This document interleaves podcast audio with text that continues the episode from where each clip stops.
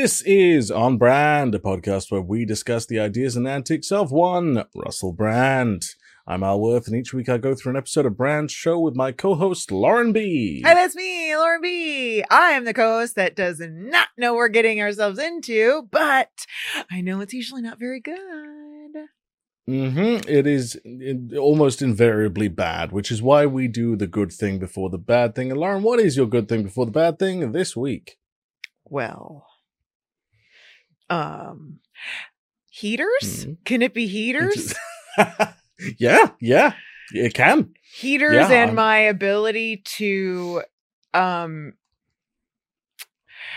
triangulate them in our Mhm. in our apartment in Mhm. Chicago that uh the outside it's it's like the outside is the ocean right now where like if you're in it for any amount of time it's going to try to kill you. Yeah, That's yeah, how yeah. bad it is. Um Mhm. like the air is dangerous Mm-hmm.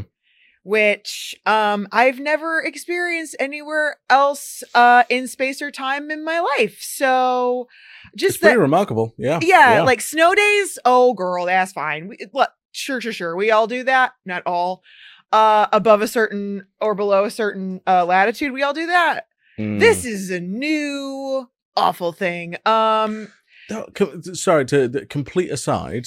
mhm. Apparently, they don't do that anymore because they they just they have to go online and do classes online now, and they don't do snow days in a lot of places. How crazy is that? so they just do I mean, if they have the infrastructure, I know, I know, but it. still, I'm I'm like, kids, just you know, go play in the snow. If it's snowing, Well, go play in the snow. I mean, yeah. days like days like where it is with you right now. Fuck no, you're staying inside, and, and that's that's all that's happening. and we found out it's not just schools. right? There's a lot of other services that are on pause because they can't go Yeah. in um, to the office. Um, and I Mm-hmm. also don't want them to, but it sure isn't convenient. But I have, through trial and error, uh, man, I have mastered the heaters in my home. I'm hmm I'm a poor person heater expert. Hello. So that's my my good thing is where I've is is it's taken years, but I can handle Mhm. this Chicago moment. Uh what's your good thing? That's it. I've got to say, it's a great one. It's fucking cold here as well. Um, not as cold as with you though. Right. Uh, yeah, my good thing is that on Saturday morning, um, my nephew was born. Um, oh which is- wow. yeah, which is great. Holy shit. That's awesome. Yeah, Congrats. yeah, yeah. So my sister-in-law, um, you know, it, it, was nearly t- just shy of two weeks overdue, like around there, that kind of thing. And so, and so they were like, okay, we're getting very Oh. close to emergency C-section here, just to get the thing out of here. Um, and uh, and yeah, Poor ended up having to have a C-section Oh, anyway, but but it wasn't Right. an emergency one. It was just like, all right, let's just Regular. let's just cut some, yeah, let's just Yeah, let's yeah, just yeah. do this thing. Um, yeah, little baby Loic uh, was born, which which I think is a great name, L O I C, Loic. Um, it's apparently French, but it sounds kind of Norse to me. Um, but uh, but yeah, yeah.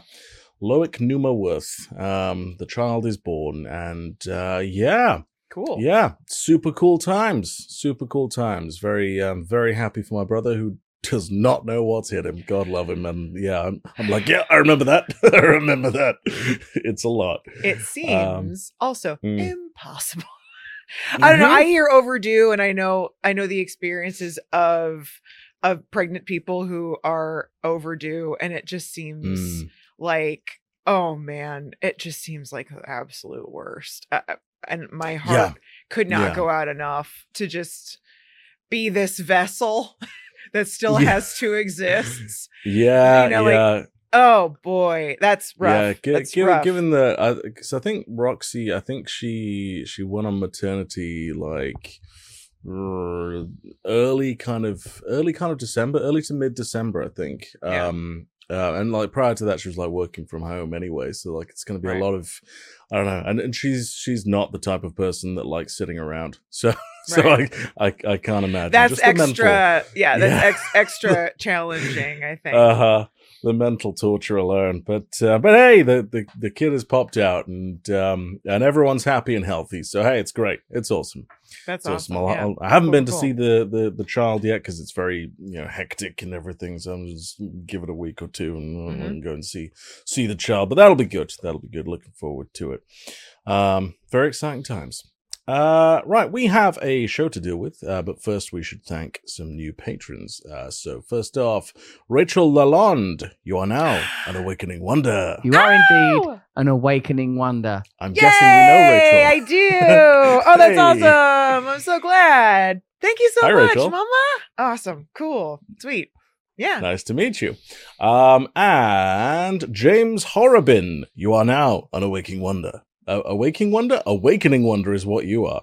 You are indeed an awakening wonder. There we go. You can Sounds be an like somebody awakening needs to wonder awakening. as well. Mm-mm-mm. I know, right? Yeah, you can. Thank you so you- much, James. Thank you so much. Thank you very much, James.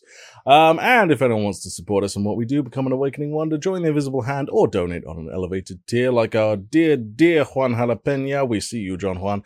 Uh, head to patreon.com slash onbrand and you will have our eternal gratitude. It's this which allows us to be editorially independent and ad-free. Uh, as a patron, you will also get a shout out on the show and access to our patron only show Off Brand, where we talk about pretty much anything but Russell Brand and also sometimes Russell Brand at this point. But hey, um, and please note that while you can easily listen to our audio version anywhere you can find podcasts, you can also watch us on YouTube, or if you're listening in the Spotify app, the video should come up there too. Ah, right. So, what do we have this week? well, Well, um, also mm, one one mm. just little note that I, I Mm, stumbled upon with Yeah. uh patrons. Any any of you lovely friends that I don't know your last name or I've heard it and I don't process it. And I'm I'm just as excited whenever you also are a patron and maybe I didn't catch it. So I feel really bad whenever This is- this I'm is true. excited and then I realize like, oh no, that was my friend and I it just didn't register because I called This them is something true, else. This is true. If, if, if you know us IRL and we haven't mentioned anything, just uh, drop us a message. And, yeah, yeah, just give, Nah, it's- give, Blanket, nudge. hey.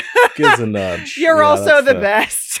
That's fair. And hey, the rest of you patrons are also, Also the best. In all best. fairness. Yeah, this is yeah, you're all great. I'm equally Um, excited about everybody. It's just nice to hear a, a friendly face. Absolutely, absolutely. Oh, and people are already enjoying the off-brand this week. The uh, the podcast talk. We're talking about our favorite podcasts, and people are people are engaging and you know dropping their things in the comments. So that's cool. And I I posted a PDF with like a simplified summary, and there's a Nice. massive spreadsheet on Google that I will keep updating.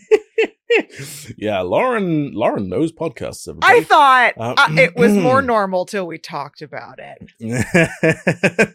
hey, it's it's all good. It's all good. I, Oh, I, we got series, baby. We got series. I could. Oh, yeah, we man. do. Really good Yep. stuff. Yeah. Yeah, I, I have comparatively few um, recommendations, but all good. All good anyway. Um, numbers are a little wild. um, some have said inhuman, but uh, but you know let's let's let's leave that to them.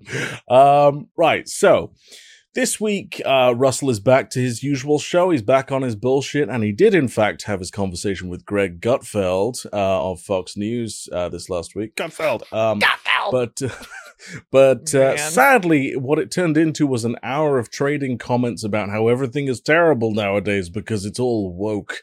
Um and i just uh it, it was exhausting.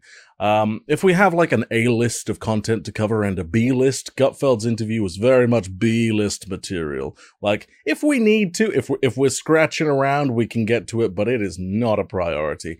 Um instead what we're going to do today is tackle an editorial um, now, this is one that I have to preface by saying that on this show and in interviews, I have made the case that when it comes to the issues of racism, xenophobia, and being anti-LGBTQ+, Russell is something of an outlier among his class of alt-right grifters. Um, his, uh, it seems like it's going to be a problem. Hmm. It's just going to be a bigger problem moving forward. Well, well, his his allyship is is generally not really allyship at all because he platforms the biggest transphobes in the business, as a for instance.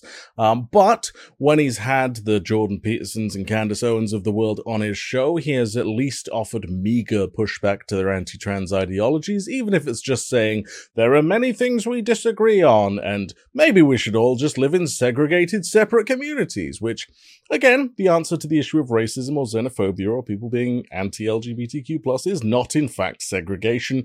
To my recollection, we tried the racial segregation thing more than once, and it's never exactly gone well. Um, but uh, but uh, Russell has always kind of stayed on the side of I support these people and believe they should be free to do and say as they please without anyone attacking them. Um, and people should equally be able to say as they please, and no one should attack them either. Okay. Right. Um, that is until now. Uh, so what the fuck am I talking about? Well, let's let's let Russell introduce the editorial. The legacy media accused Dave Chappelle of punching down and Oh. abusing trans people in his news special. But why do the legacy media continually remove nuance and dilute joy? How do they benefit from people being caught in constant conflict? Hello there, you awakening wonders. Thanks for joining us on our voyage to truth and freedom. A voyage that surely involves comedy, awakening, bliss, joy, ecstasy, amusement, coming together in transcendent states that sometimes require a genius like Dave Chappelle or Ricky Gervais to bring about Mm. curious states by evoking thoughts and notions and scenarios and characters that many people wouldn't observe, spot, or consider pondering. Dave Chappelle's special is obviously incredibly popular and maybe marks a transitional moment in the culture wars. Certainly, what it does mark is that when it comes to it, if something is profitable, people will back it. This is going to be an interesting thing that plays out over the next 12 months, I would imagine. How can you still deploy the rhetoric of wokeism while acknowledging that there are growing markets for people that are critical of some of the ideals within it? One of the things I think is particularly interesting is while Dave Chappelle clearly makes jokes in the special about trans folk or disabled people, he's obviously joking. and that makes it okay. Um, yeah. So some weeks, right, I'm having to trawl through and really figure out what of Russell's content is worth serious discussion. And some weeks, as soon as I see the thumbnail, I'm like, oh, yep, we're gonna need to deal with this. Um, Sure. so yeah. To uh, so yeah, it's about Dave Chappelle. Um, to start, and this will come up later. I would like to point out the very clear lens that Russell is looking at this through, which is why we're covering the topic at all, and that is the growing markets who reject wokeism. Uh, Russell is a trend hound who obsessively leaps upon anything that gets big enough to possibly siphon off some viewers from other media spaces. A recent example would be that when the GTA 6 trailer dropped and hit 93 million YouTube views in 24 hours, Russell just had to do a react video to the trailer itself. Um, it was pathetic and transparent, um, you know, and, and completely unrelated to his show, um, but at least decidedly lacking in malice. What we're covering today, on the other hand, marks a noticeable shift compared to other times Russell has brought up Dave Chappelle. Previously, it's been a case of people should be allowed to say what they want when they want, but also I personally believe that people should be able to be who they want, very much walking the line down the middle, or at least trying to.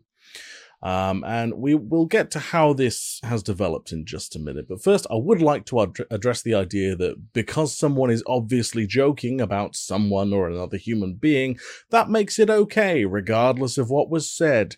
And it's just bullshit. Um, Firstly, Chappelle is making a joke, but he's not joking about his views. He's a transphobe, among other things. Um, further, there is a distinction between having jokes with a certain demographic of people as the subject and punching down or mocking that demographic of people for who they are, um, especially with, you know, unchangeable characteristics. Um, of all the people in the universe, Dave Chappelle knows this. Subjects of race and religion very noticeably don't get the same treatment from Chappelle in the same way, and he knows the difference between punching down or punching across or up. Joking at the expense of a demographic for things they can't change is bigoted bullshit and is never ever acceptable. Ah, dear. Yeah.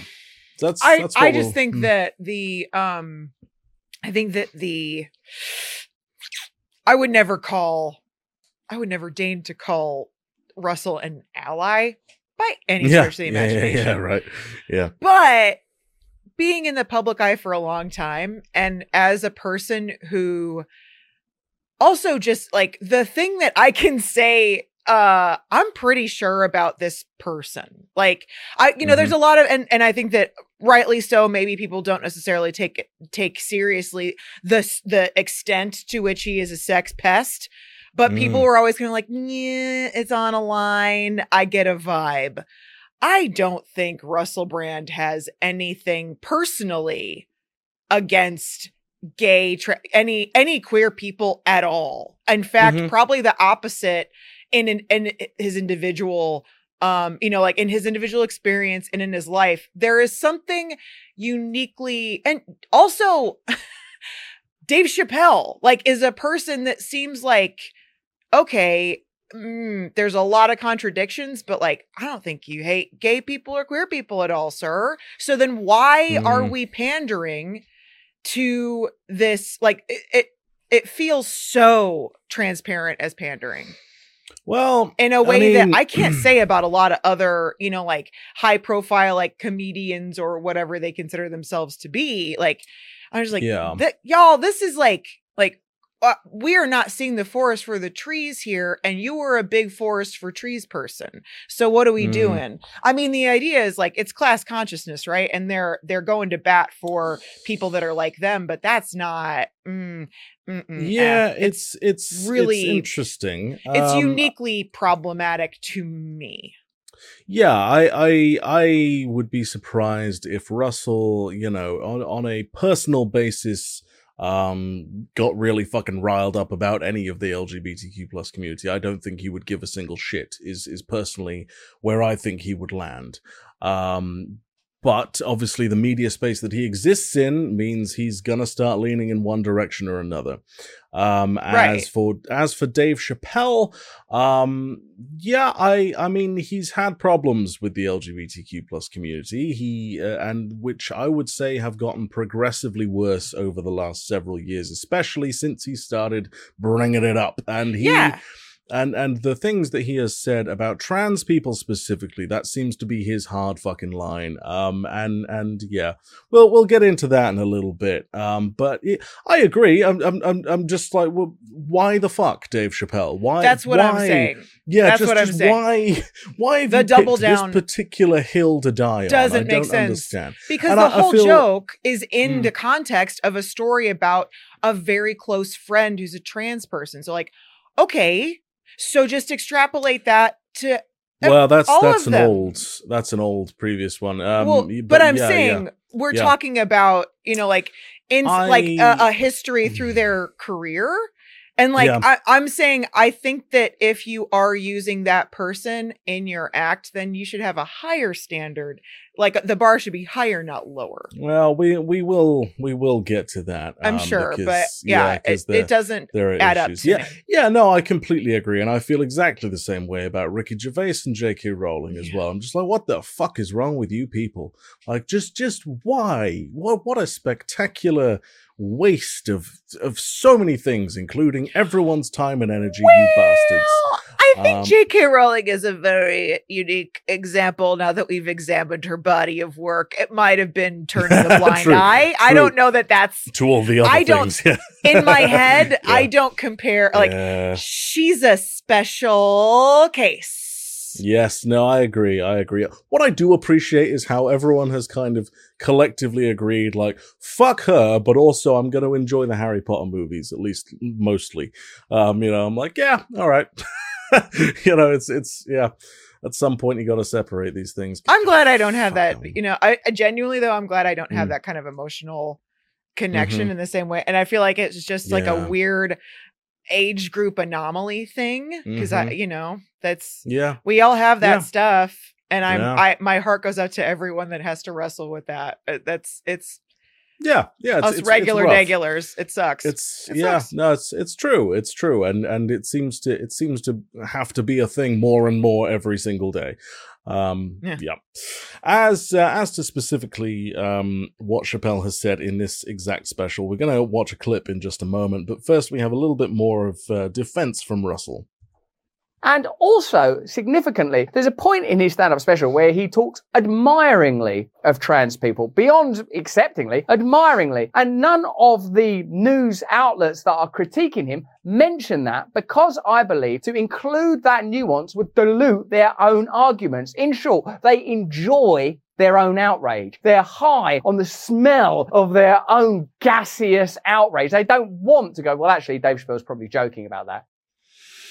Apparently, there's a moment in the Netflix special where Chappelle talks admiringly of trans people, and the legacy media are deliberately ignoring that so they can get high on the smell of their own outrage farts.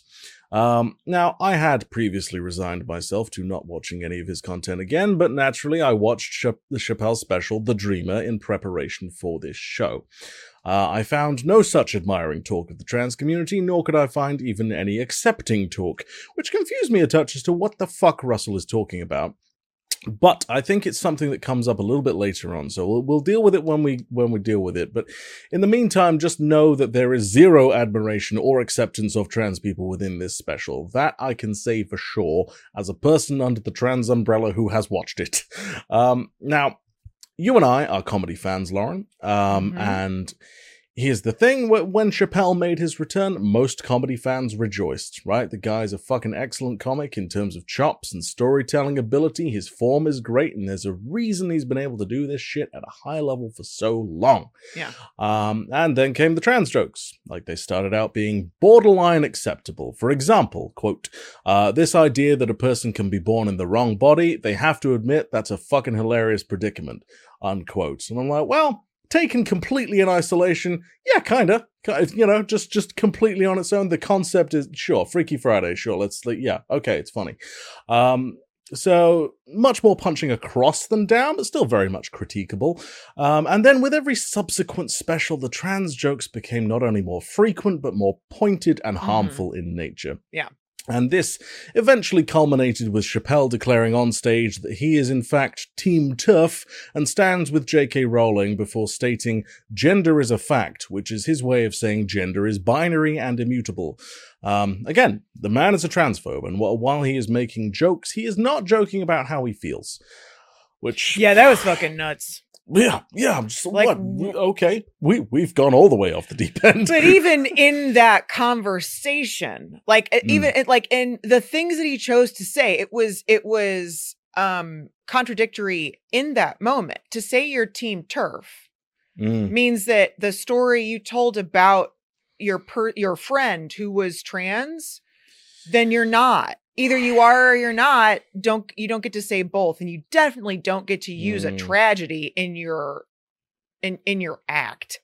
Like that to Yeah. me was really like it. It was it it came off as you know there's like an extreme feeling and also like a man just like an unfortunate there's like a there's a range of emotions where it's like come on man like you, yeah, well, what I would things like what I would together. compare it to is um yeah, and and we've spoken about this before. You know, the the kind of um hanging out with kind of lovely but fairly hardcore Christians, for instance, who treat you very nicely and will have you around their dinner table and everything.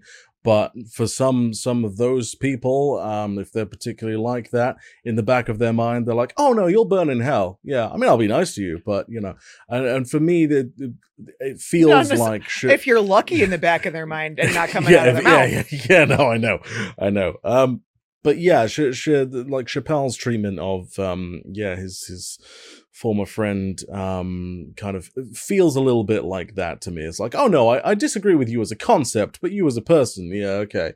Um you know it that um, was very yeah. That's what i'm but saying it's, but it's it was a really but it's, uh, yeah, moment it's, it's yeah, it is. It's it's very odd. Um, but you know, it's very difficult for me to speak as to someone else's feelings, but it, it seems that way from a distance anyway. Um, so we're gonna watch a clip from Chappelle's special now, taken directly from Russell's coverage, complete with at some point a little react square of him showing up. Great. Um, so I've no idea if we'll get a copyright hit on YouTube for this or not, but screw it. Here it is. So let's have a look at some moments from Dave Chappelle's special and talk about the way that the mainstream media likes to use deliberately denuanced attacks on cultural artifacts in order to stoke tensions and conflict. And the only thing that got me out of that space was a comedian friend of mine, the late great Norm Macdonald. That's right. Shout out to Norm. And what Norm did, which I'll never forget, is he knew that I was the biggest Jim Carrey fan in the world. Now, I'm not going to go all into it, but Jim Carrey is talented in a way that you can't practice or rehearse. What a God given talent. I was fascinated with him. And Norm knew that. And he called me up and he goes, Dave, um, he says, I'm doing a movie with Jim Carrey. Um, do you want to meet him? And I said, fuck, yes, I do. And it was the first time I could remember since my father died being excited. And the movie was called Man on the Moon. I didn't know any of this. And in this movie, Jim Carrey was playing another comedian I admired, the late, great Andy Kaufman. Yes, and Jim Carrey was so immersed in that role that from the moment he woke up to the time he went to bed at night, he would live his life as Andy Kaufman. I didn't know that. When they said cut, this nigga was still Andy Kaufman. So much so that everybody on the crew called him Andy. I didn't know any of that. I just went there to meet him, and when he walked into the room where we were supposed to meet, I screamed, Jim Carrey.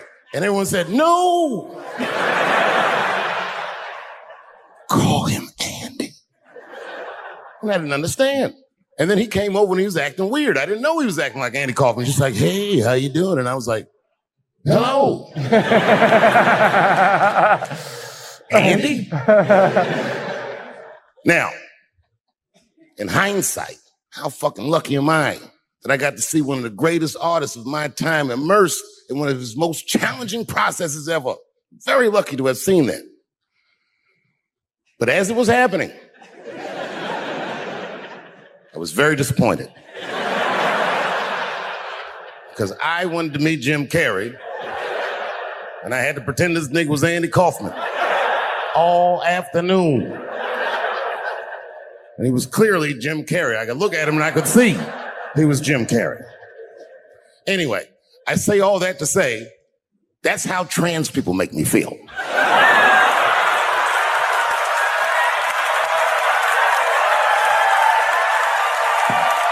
Hmm. Yeah. Um. Yeah.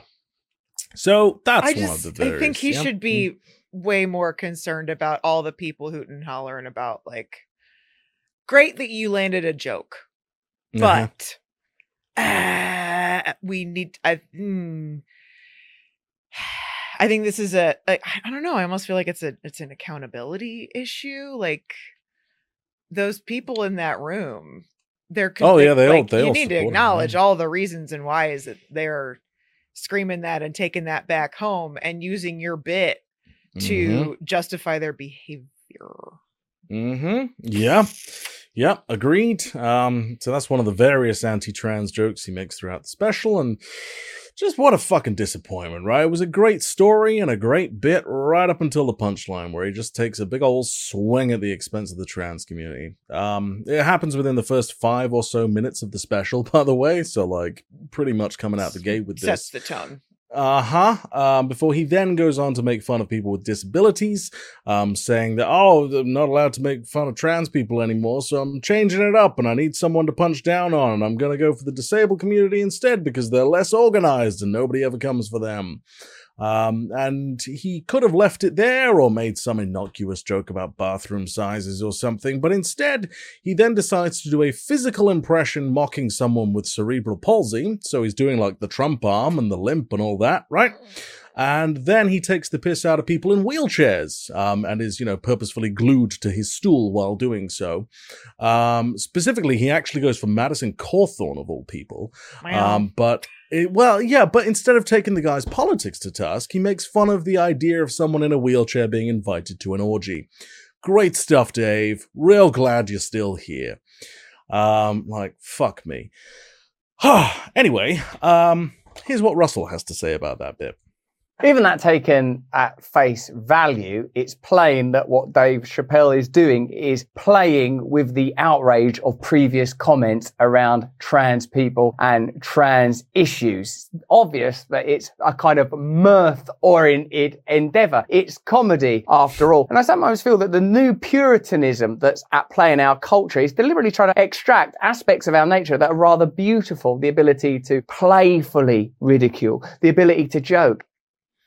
Yeah, there was nothing playful about that joke. Um, there, there's nothing playful about a man standing on a stage with an audience of tens of millions saying, I'm Team TERF.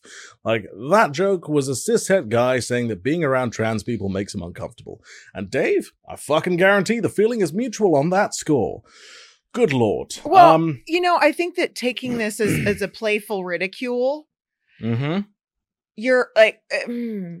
And the argument that I've been, you know, we've been hearing this for a number of years now, right? This Mhm. is this is well tread territory Oh, yeah. that Russell is now finally booping a toe into. And uh, the playful ridicule might be a way to talk about a difficult issue, but we flip the coin over and it's a way to minimize and hide your feelings. Those are Yep. it's it's it's a it's it cuts both ways. The sword cuts Mhm. both ways. Um and ignoring half of that like the that we all fundamentally as adults understand to Mhm. to ignore half of that device of humor is obviously the issue and disingenuous truly Yeah. Yeah. Yeah. Yeah, um, like "Wah, oh boy just like russell what are you okay i know why Uh, uh, yeah, yeah. No, no. I, I found Yeah. myself asking that very question a lot of times through this editorial. I promise. Just like, what are you doing? this is a what are Um, you doing day this is a what are you doing day D- yep. Absolutely. got it Um, and and what we're looking at from Russell here is absolutely an economic component, but more than that, he very clearly just likes Dave Chappelle. Um, like they're around the same age, have both done stand up, like they both lived the Hollywood life, so it's not terribly surprising. might Uh, come plus, on his yeah- show if one star yeah, right, yeah, right. like With stars enough lower stuff, enough Fuckery, exactly. Definitely possible. Um, plus, yeah, class sol- solidarity and all that. Um, yet again, a reminder that Russell Brand is among the 0.01% of the wealthiest people on the planet, and Dave Chappelle is higher up the food chain than that. Mhm. Um, taken with his clear enjoyment of Chappelle, describing him, you know, as a genius, um, it's also painfully obvious that Russell does not think that what was said was harmful. Um, and if someone can't see how that joke could be harmful to the trans community, it's probably because they're also a member of Team TERF. Um, you know, that's so- also motivated Ugh. reasoning like Yeah, yeah yeah, we see why you we see why you're falling on the side that you're on because you want to be able to say shit too and Yeah, not get yeah, held yeah, account not get held to account for it like that's yeah. like you don't want to be accountable for the impact of what you do and say It's a great day for staying free. this is what's happening. free for me and not for thee uh-huh. Yeah, yeah. uh-huh Um, so Chappelle gets a bit more of a tongue fucking from Russell in this next clip. oh The Yeah. areas that are seemingly most under attack include humor, sexuality in an extraordinary way. And I think that's about shutting down natural impulses, making people feel constantly concerned, twitchy, paranoid, uncertain. And figures like Dave Chappelle, who meddles in and directs rather artfully, obviously, chaos and uncertainty and ambiguity are under attack precisely because they're willing to walk into these areas. We can't bring you this fantastic content without the support of our partners and without the willingness and grace that you offer us on a daily basis. God damn it, Russell. Transphobia and shitty ads. What a day, what a day. Uh, um, yeah, I, I genuinely don't understand why sometimes we get the nice whoosh bumper to break it up and sometimes we get the beep, The fuck you, here's an ad. It's just so abrasive. Feel spiteful. Oh dear. Yeah, yeah. but fine Yeah. whatever Um, yeah It, it's. I, I think at this point he's doing it just for us.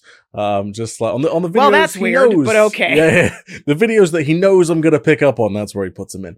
Um, so be, before before we get to low stakes conspiracies, uh, before we get to this ad, um, what Russell just said was that humor and sexuality is under attack somehow. Um, and believe me, it's not sexuality he's talking about. And also, any pushback on bigoted comments and jokes made by Chappelle is actually about shutting down natural impulses and making people feel paranoid, twitchy, and uncertain. The implication here being that there's a form of control being exerted by a media presentation rather than real human beings actually getting upset at this shit. Um, interestingly, it seems to echo Chappelle's stance on the matter. Uh, here are some comments made uh, from him after 2021's The Closer was released. Uh, quote, um, It's been said in the press that I was invited to speak to the transgender employees of Netflix and I refused. That is not true. If they had invited me, I would have accepted it, although I am confused about what we would be speaking about. I said what I said, and boy, I heard what you said. My God, how could I not? You said you want a safe working environment at Netflix. It seems like I'm the only one who can't go to the office. Yeah, I wonder why. Um, and if you want to meet with me, I am more than willing to, but I have some conditions. First of all, you cannot come if you have not watched my special from beginning to end. You must come to a place of my choosing at a time of my choosing. And thirdly, you must admit that Hannah Gadsby is not funny. Hard disagree, by the way. Um, I want everyone in this audience to know that even though the media frames it that it's me versus that community, that's not what it is. Do not blame the LGBTQ community for any of this. It's about corporate interests and what I can say and what I cannot say. For the record, and I need you to know this, everyone I know from that community has been loving and supportive, so I don't know what this nonsense is about. Uh. Now, yeah. corporate interests? Yeah.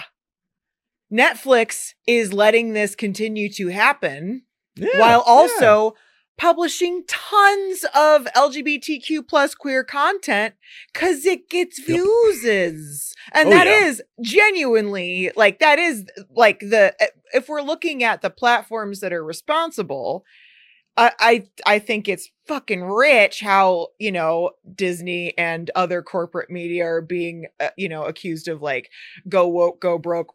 Hilarious. Okay. Like y'all are feeding and like everybody's feeding into this. This is all Yep. come on. Cause yeah, oh, there are corporate interests. Not how Russell talks about it. Nope. Uh-uh. Uh-uh. No, no. Um, interestingly, since then, Chappelle has gone on to brand all of his critics as transgender lunatics and told a sold out crowd that he has been the victim of cancel culture. Jesus fucking Christ. Um, You told a crowd. told, told a sold crowd. out crowd. You told a Uh, gigantic crowd. He, he told a sold out crowd after his, you know, fucking millions of dollars Netflix special, you know, Yeah. was was aired. Shut the fuck up.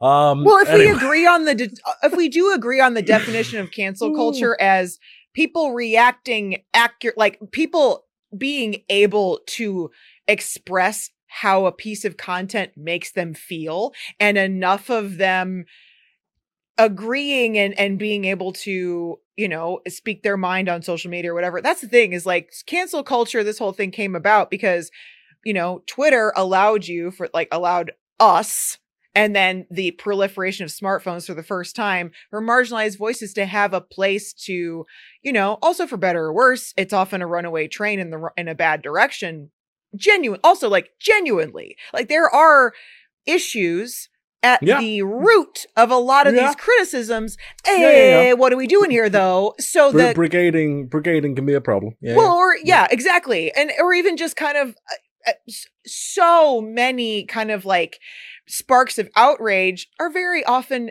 uh, there's plenty of misunderstandings there's also plenty of like people that have way less of a voice uh, that are you know that do lose their job lose the, you know like lose their education like there's all these you know lose their income because there's a misunderstanding or there's a motivated reason behind someone Yeah. attacking them Yeah. and then it's just easy to whip folks into a froth um Mhm. too easy some might say but the the basis and often the um the issue taken with cancel culture flattens all of the all of the nuance where that's a place where marginalized voices have been able to express their displeasure in a way that like you know i think that the predominant um you know folks in charge were like oh yeah well show me and they're like well we're going to show you a lot and they're like Yeah. Boo! Yeah, I, I, boo no uh, show me don't like I take it back. Stop. Stop showing me. Stop showing me things. Oh God. Oh no. Well, it's not that. I- it's like, well, no, that's not good enough. You know, it's like, oh, all the evidence that you are like, well, I want, yeah, yeah, I yeah. want proof. Show me receipts. Show me evidence. And you're like, you unroll your CVS receipt that's five feet long, and they're like, not good enough. That's not what I Yeah. meant. And yeah, yeah. that happens and over and over again.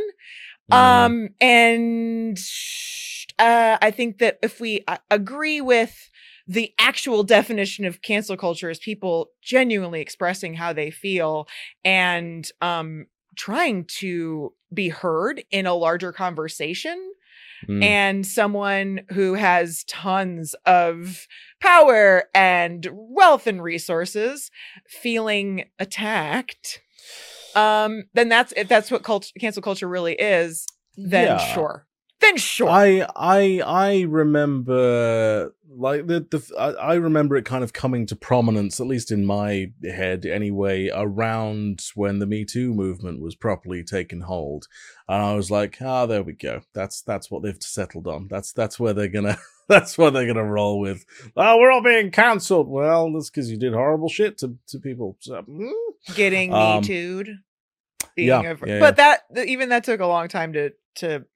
I mean, there's what sucks is like boycott and protest, like demonstration, protest, boycott, divestment. Those are all powerful. They were powerful tools in the civil rights movement, and they're still powerful tools, but they're so diluted because of this like goofy, you know, kind of surface level flattening conversations. All right, let's let's get into this ad that Russell has shoved in our faces. Um, and I warn you, it goes full Alex Jones right off the bat. Did you know that the New World Order is poisoning your food, your water, and even your skincare? Wait for it Oh. before you call it a conspiracy theory. Did you know, according to the FDA, companies in the US are allowed to market skincare products as non-toxic while still containing up to 49% toxic ingredients? These ingredients are illegal in Europe and other countries. These toxic ingredients and plastics could penetrate your skin and immediately enter your bloodstream, disrupt your hormones, become embedded in your organs, and may eventually give you terminal illnesses. What's the solution? Well, Charlene Bollinger, former model, current wife, and mother, founder of The Truth About Cancer and Vaccines, has created a solution, and it's all within this magnificent pink box. Her work has been so effective, it's difficult to get into it. But I'm just trying to get in there. Right. For heaven's sakes. How do we? I mean, this is impenetrable. I've got Yeah, in. it's I'm a in. flap Her work has been so dog. effective that the Biden White Oh. House has put them on the disinformation dozen list just for telling the truth. Whew, um, yeah, in in a, in a way, I'm actually kind of grateful that this bullshit ad is here, so I can take a break from dealing with the bigotry. Um, but uh, but uh, yeah, good lord, um, that opening, right? Uh, so first thing I want to pick up on is that this is a beauty kit that Russell is selling, and the ad itself is aimed at women. Um, it does speak to the notion that more Mhm. of Russell's audience is female than his other alt right counterparts. Ding ding Obviously, ding. We don't have exact figures, but seems to validate it at least a little bit. Um, I also think, by the way, that that is not his copy that he is reading. I don't think he wrote that. I think that is the assigned copy for the ad. Um, but I could be wrong. I could be wrong. I mean, that Um, sounds that's normal. Like yeah, yeah, yeah, yeah. No, I know. It just it doesn't it doesn't sound like his usual self. I'm like, yeah, I think that's copy. I think. well, also Um, but I- struggling I to get into a box of of whatever Oh, that's is that's a very unboxing that's, moment. That's, that's a But that's a- that's a- that's a YouTube that's unboxing. definitely yeah. I, I yeah yeah. Um, now who the fuck is Charlene Bollinger? Um, as Russell mentioned, she's one of the disinformation dozen, alongside RFK Jr. and Joseph Mercola, as one of the 12 people producing up to 65% of all anti vax content on social media during the COVID 19 pandemic. Um, because she's a right wing Christian trad life mom, she's best known as counterpart to her husband, Ty Bollinger. And who the fuck is Ty Bollinger? Now, it's rare that I get to look at a Wikipedia page that is able to factually and accurately destroy a human being, but here it is. Uh, Ty Bollinger, born 1968, is an American misinformation marketer and conspiracy theorist who promotes alternative medicine treatments for cancer and vaccine preventable diseases. Bollinger has no medical training and has a history of disseminating misinformation about cancer treatments, anti vaccine conspiracy theories, promoting ineffective or unproven cures, and other conspiracy theories on social media platforms. Uh, For Wikipedia, this is a fucking takedown. Um, with his wife, Charlene, he runs the website The Truth About Cancer, uh, which was established in 2014. It promotes misinformation about cancer, notably that chemotherapy doesn't cure the disease, and functions, yeah, and it functions as a merchandising platform for their numerous instructional videos, as well as food supplements, alternative health books, and treatments. Um, the reach of the videos can be considerable, some having been viewed millions of times. Uh, the Truth About Cancer videos present a variety of pseudoscientific treatments to supposedly remove toxins from the body, an approach long discredited as being incompatible with what is known about human physiology. Um, again, so it's whoever wrote this, um, just uh, so yeah, just, just lovely people selling lovely things, um, and it makes complete sense as to why the ad immediately tells you that other skincare products might give you an unnamed terminal illness. Um, the toxic ingredients thing, by the way, is eh, partially true. Um, with the beauty industry being far less regulated than it is in the EU, you guys can still find formaldehyde in your Oh, cosmetics. That's what I was gonna say. Uh, Is like, no, yeah, that's mm. all. That's all fucking absolutely goddamn Yeah. true. One hundred thousand million percent. And Yeah. a big part of the problem is the unregulated marketplaces that even if the FD, you know, like the FDA is already pretty toothless when it comes to this kind of thing. And any kind of regulatory body is toothless because there are ways to undermine their their regulatory power and their um their their reach because you know enough of these loopholes through deregulation have been you know have been hunted down and expanded to where Amazon you know like Amazon can just basically anybody can just put whatever up for sale. And then that kind of created this precedent where you could have you know factories in China or wherever that were just kind of making something and putting it out there and it didn't have to the, the way that you would have to invoke any kind of FDA regulation or a recall or anything is you would have to take the product prove that it caused a problem there's there's a number of documentaries Mhm. about this and um documentaries I think are specifically useful because you can see you you can see the physical damage done from cosmetics on human faces usually women um also FDA is has a bad track record for um caring for the health of women through their you know are taking women as seriously as far as they're being targeted and exploited by a company um Mm. for harmful business practices but basically you can go in and sell the thing and then you got to take it to the FDA and you have to say okay FDA uh this brand is making this product. I have proved that it's harmful. I have evidence and then a bunch of people have to do that for the fda to be able to act on it and take it seriously because they're also massively underfunded and understaffed. So yep. that brand can just change like and then the fda is like well this is um you know this okay well we even when they agree and they order a recall or whatever the brand itself is a bit of a slippery fish because it's not like Mhm. it's not Dove, it's not Pantene that you find on every single shelf in America. This is something that's it's it's for the back of a le- back lack of a better term, back of a letter term is uh is fly by night. Um, yeah, yeah, yeah. and yeah, they yeah. can just kind of shut down um, or just put it put it in a different bottle or put a whatever different fucking label on it. and exactly go. and, then Yeah, just keep it rolling and there's there the documentation of of the damages being done is wild and outrageous also plastics also plastics Also plastics. Yeah, yeah. As we as we went into uh, in the last episode. Uh-huh. um, but yeah, for, formaldehyde, not great. Um, No. but yeah, that's that's in some of your cosmetics apparently. Um, the oh, Bollingers. asbestos lead Yeah, yeah Uh, the Bollingers, either way, have have amped things up a little bit, uh, along with a scary graphic of plastics getting into your blood and embedding into your organs, um, and the implication that moisturizers will give you cancer. Um, so they can sell this Charlie face collection for the low, low price of three hundred and eighty nine dollars. yeah. yeah.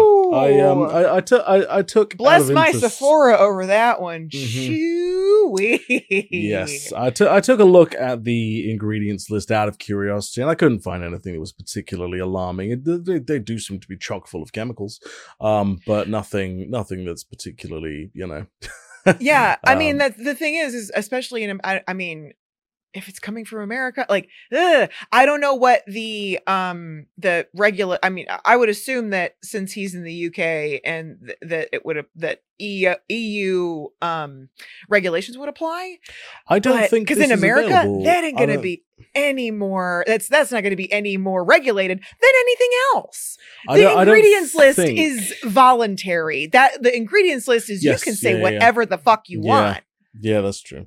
I um I I I don't think these are available in the EU or the UK. I don't think. Well, um, I would that would give me pause in and of itself. Thank you so much. Yes, yeah, Ah.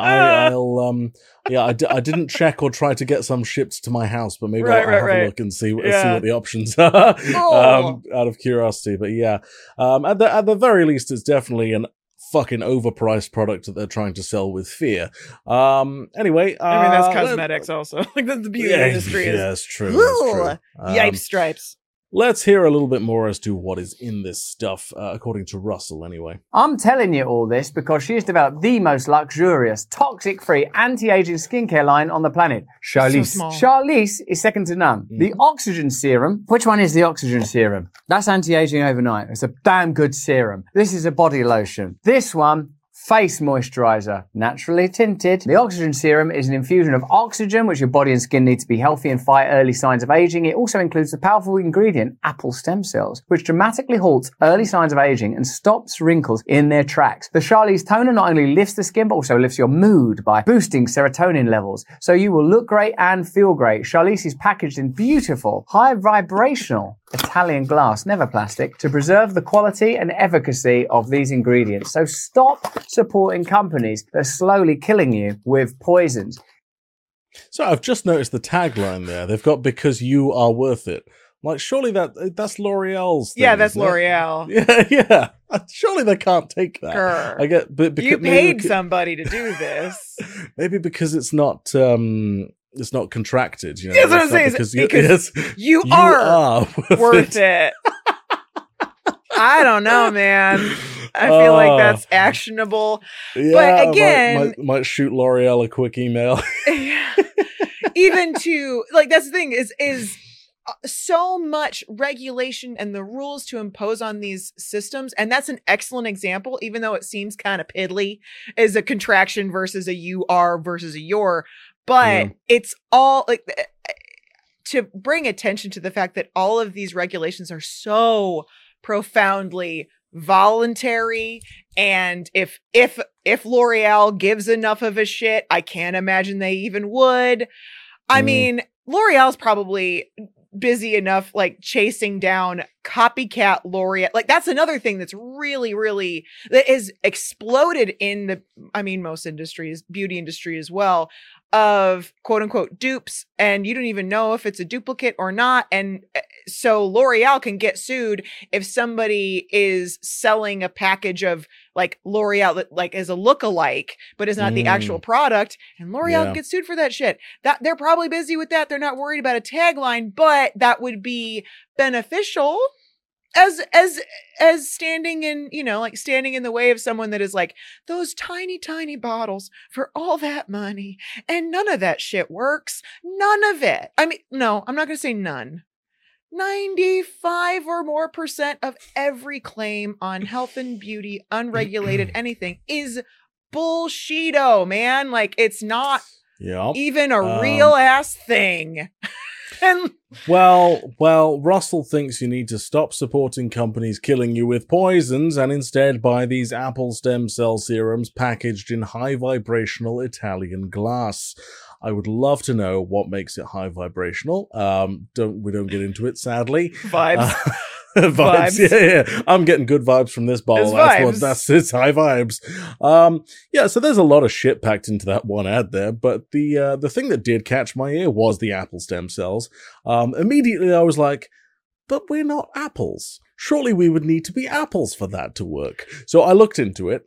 Um, Mhm. Jordan Wang is a uh, medical research director at the Laser and Skin Surgery Center of New York and a board certified dermatologist who has published several papers on stem cells in dermatology, and he had a few things to say.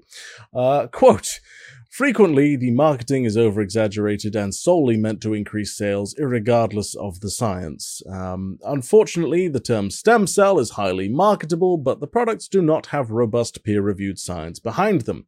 The studies I have seen are very small and appear to be aimed at convincing an audience that has no scientific background. There is less convincing data on the benefits of plant derived stem cells as it pertains to skin health, and there are many questions on if their use truly translates to worthwhile and noticeable results. Yep. There is no theoretical reason why this would have any benefit on human skin. Another issue is the stability of stem cells in topical formulations, mm-hmm. where Yeah. breakdown and viability are significant mm. concerns. Yeah. The way they are maintained in labs is to keep them in a dish at 37 degrees Fahrenheit with a very specific soup of substrates, enzymes, etc., which are constantly being changed. Even so, they have a limited lifespan in this environment. The likelihood of a cosmetic formula being able to replicate this is pretty small. Uh, um, there's also another issue. Uh, stem cells aren't particularly known for being absorbed through the skin. Yep. Uh, quote, skin is a barrier and the stem cells would not penetrate the barrier, unquote. So, there we go, everybody. Um, if it says apple stem cells on the front, ask yourself, am I an apple? And if the answer is no, leave it on the shelf. Um, yeah. and even just any amount of cursory looking into the stem cell like even stem cells are they're mm, not what's unfortunate is they're not very well understood because of legislation yeah. and whipping people into a froth about not exploring About- stem Oh, cells about human stem cell research. ex- Yeah, about yeah, human yeah. stem cells, but there Yeah. are still clinics and and and sometimes true crime content has your back. And if there's scammy doctors out there, I believe um in the Over My Dead Body, there was I, I don't know if it's Doctor Death or another Wondery joint. Um, in an Over My Dead Body uh season, Mm. but stem cells are they do something we don't know enough Yeah. and there, it, it could Yeah. very be like very much be you know a, a clinic in a strip mall that's playing fast and loose um and they're not putting it on top they're injecting that's so yeah there's something like there's there's a there's a vague notion of stem cells being beneficial that's floating around so that's why they're using it in marketing like that's it's marketing it's all marketing For, for- yeah, yeah, no, ab- absolutely, absolutely. There, there's a and there is a canyon of difference between between this and um, stem cells in a medical uh, context. Exactly. you know, Yeah, It's, yeah, uh, yeah. And what I will say also about uh, the, I do like the shout out to the Wikipedia debunking. What I have found that, um, just as an aside, uh, mm, the Wikipedia de- the the debunk because you've got a lot of people and a growing community of like Mhm. Wikipedia editors and people talk shit whatever people talk shit about everything there's a lot of effort being put into like I've seen a number of entries in Wikipedia that are d- debunking up top Mm, debunking up mm. top and like and not in a way that I think we have been used to kind of getting couch couching language and softening language in I think mainstream media. Um, you know, if you if you look up there's there's maybe some uh, also we have more proof now um that is easier Yeah. to access. I think it's a I think it's a really good thing. So yeah, shout out It's, for me um, as well. I think that's fantastic. yeah, no, I'm I'm I'm a big fan because because often it goes the other way, um, where where things are too soft. And and to be fair, I haven't checked his wiki recently, but Russell's was definitely suffering from that.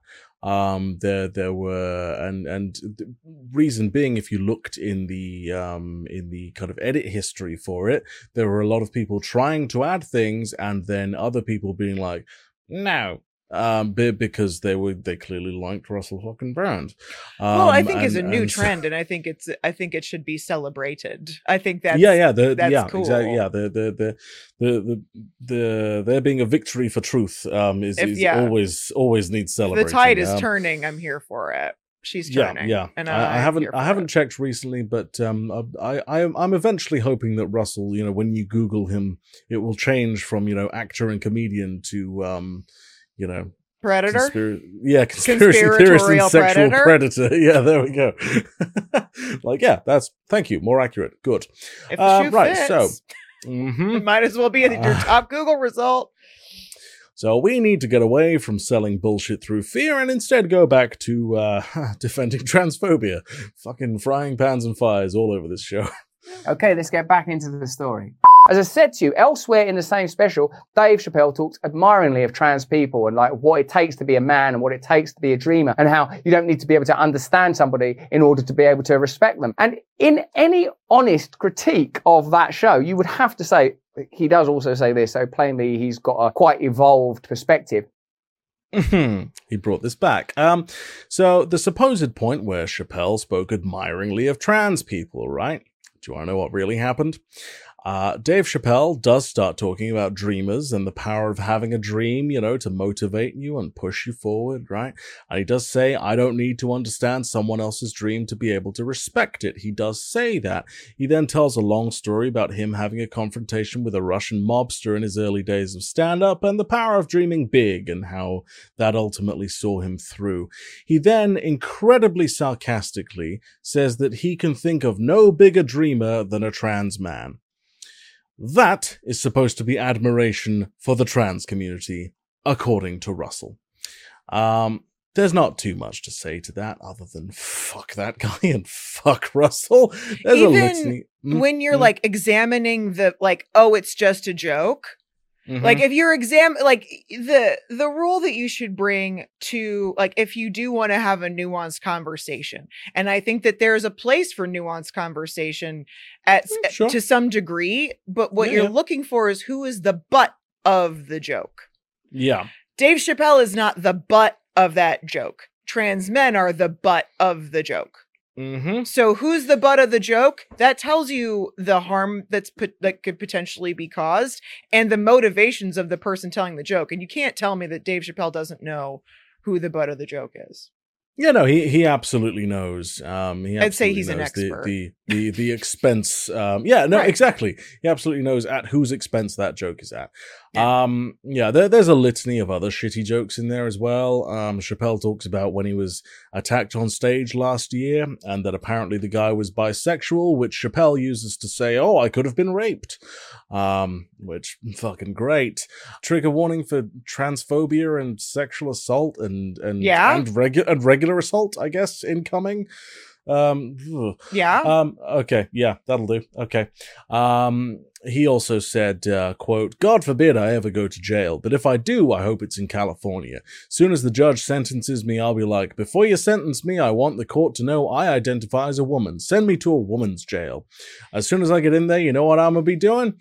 Give me a fruit cocktail, bitch, before I knock your motherfucking teeth out. I'm a girl, just like you, bitch. Come here and suck this girl dick I got. Don't make me explain myself. I'm a girl. Boy, I wish we would have had trigger warning before that because that was upsetting. That's Sorry. really out Sorry.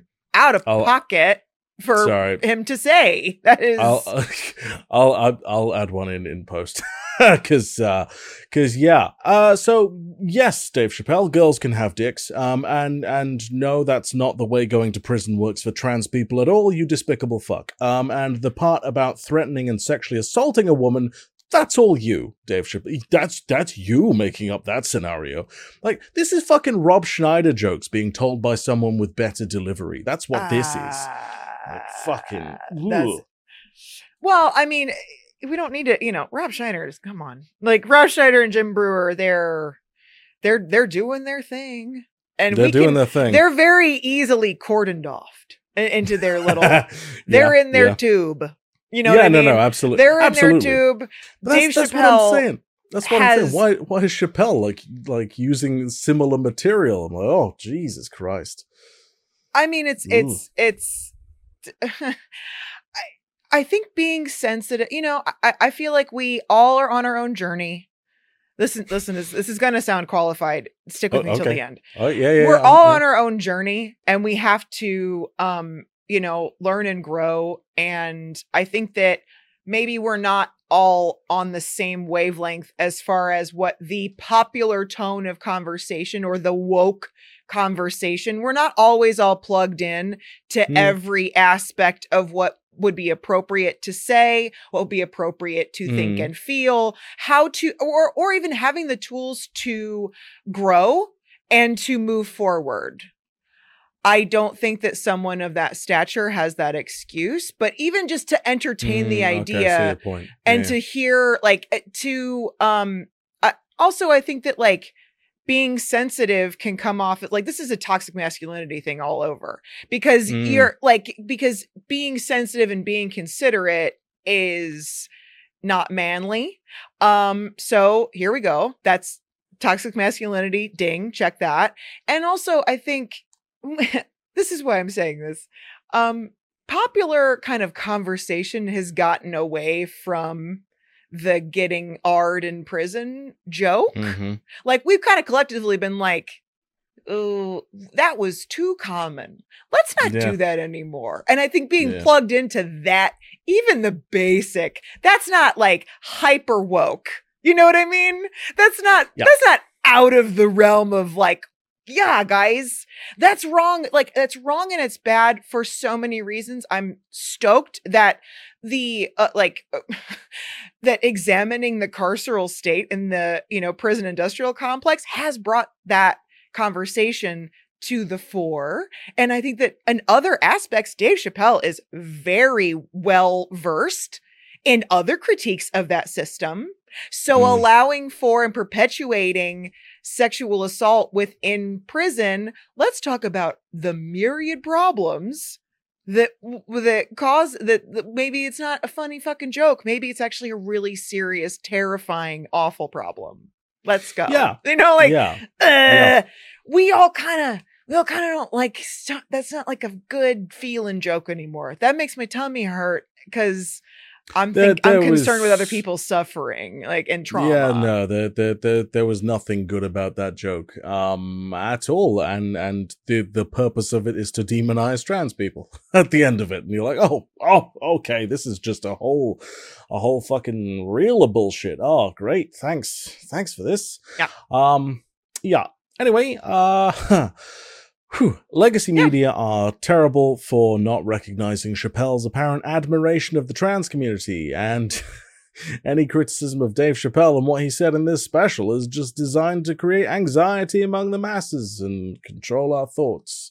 Apparently, that's that's uh, that's what's actually happening. But they don't want evolved perspectives. What they want is a kind of state of stasis and nervousness and anxiety. There's a kind of relish behind attacking other people. As a person that's been subject to public attacks myself, what I recognize is that nuance is sort of stripped away. Anything that doesn't make a situation look as bad as possible is extracted, diluted, denied, removed, eliminated, as if what's being offered is objective analysis from a group that have no skin in the game, when in all actuality, what you have is participants in a cultural endeavor offering a very particular perspective on a subject in order to achieve a particular result. In the case of Dave Chappelle, that result is just ongoing tension, conflict, creating disorientation around where people are supposed to stand with their social roles.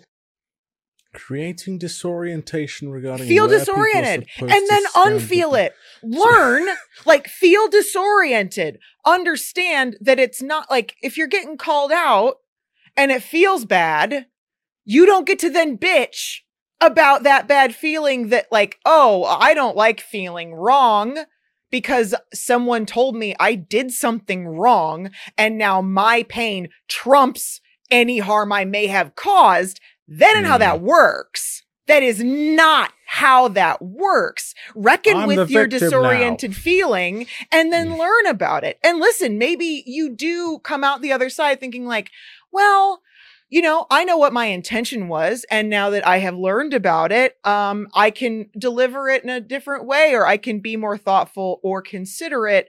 Um, but also maybe that makes my fucking my sad little dick soft that I have to be considerate of other people. And that's like, well, that's a whole other problem.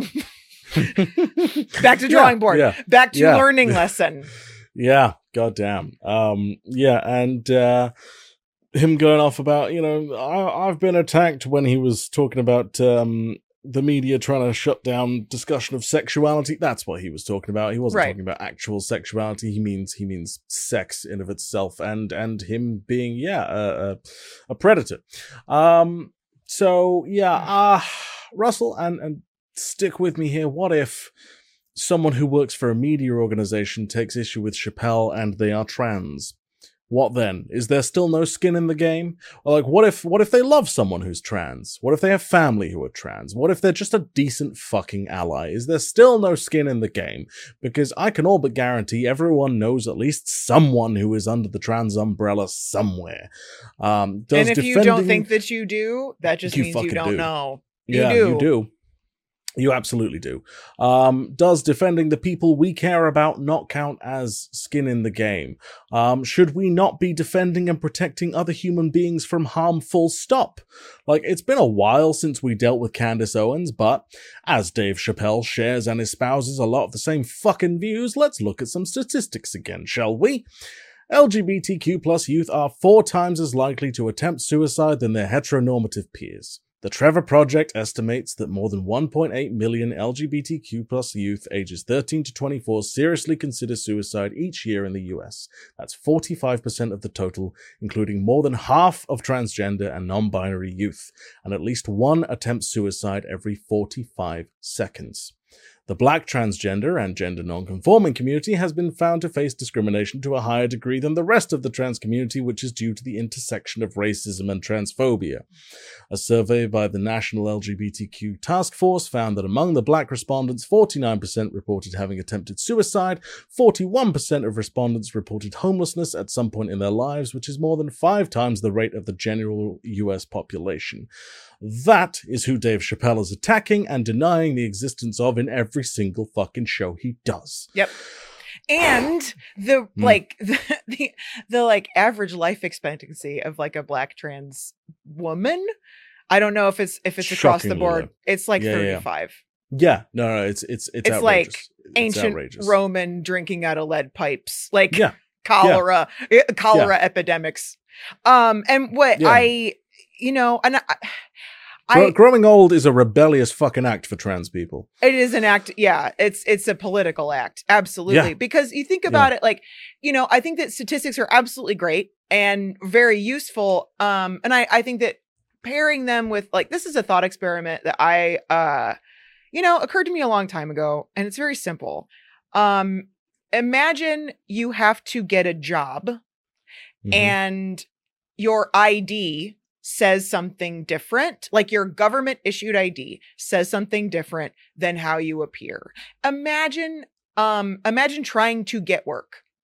If you are walking Yeah. into a business and you're saying I would like to apply for a job and your gender is different on your government issued ID than as you present and maybe check on a form because that's how you're living your life because that's who you are Mm. it's not rocket science to understand how all of these how all of these statistics have come to be and there is something to be said for the like and what i've been talking i feel like i've been talking about i'm blue in the face is the um i mean i guess mostly off brand but maybe in general um the technology that allows like kind of the surveillance technology and just technology in general that allows people to be followed throughout their lives with our you know our our information that is kind of established with the government. It's why government id laws are such a fucking like being able to change your gender is like such a fucking big deal. It's also why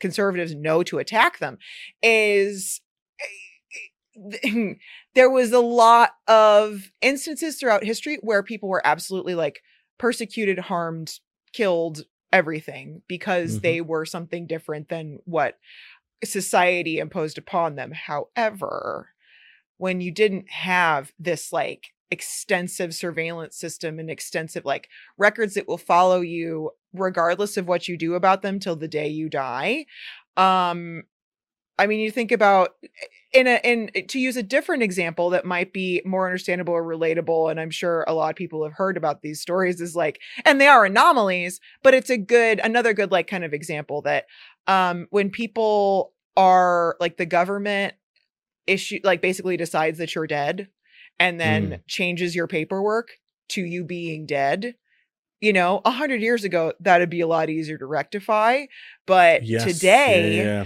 to go get that change to go get like basically be a- alive like you're like no i'm alive it's not a question of going to the social security office and being like jk i'm alive i don't know what you're talking about it is significantly more complicated than that. Yeah. so if you use that type of story and that type of example, I think it was This American Life like a a million years ago, like talking about people going through those kind of scenarios. It's like kind of yeah, wild. And just to think about, you know, going back to that kind of like what can apply to you personally in your daily life.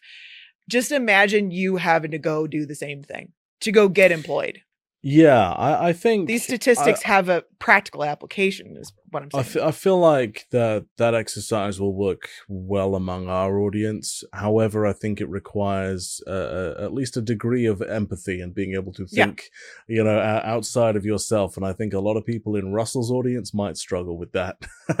but um, but That's on hey. them. Uh, yeah, That's no, on them. absolutely, absolutely. We we can, but continue to try. Yeah, Um, Exactly. so what what Dave Chappelle used to be able to do was couch his transphobic bigotry by saying, "Oh no, I have a trans friend and she thinks I'm great." Um, he was specifically speaking of Daphne Dorman, a trans comic who he had worked with at a show and befriended. Uh, he discussed her in his award-winning 2019 special Sticks and Stones. After plenty of transphobic remarks and being com- uh, and comparing being trans to wearing blackface, uh, Chappelle joked about making out with Daphne while anxiously inspecting her anatomy.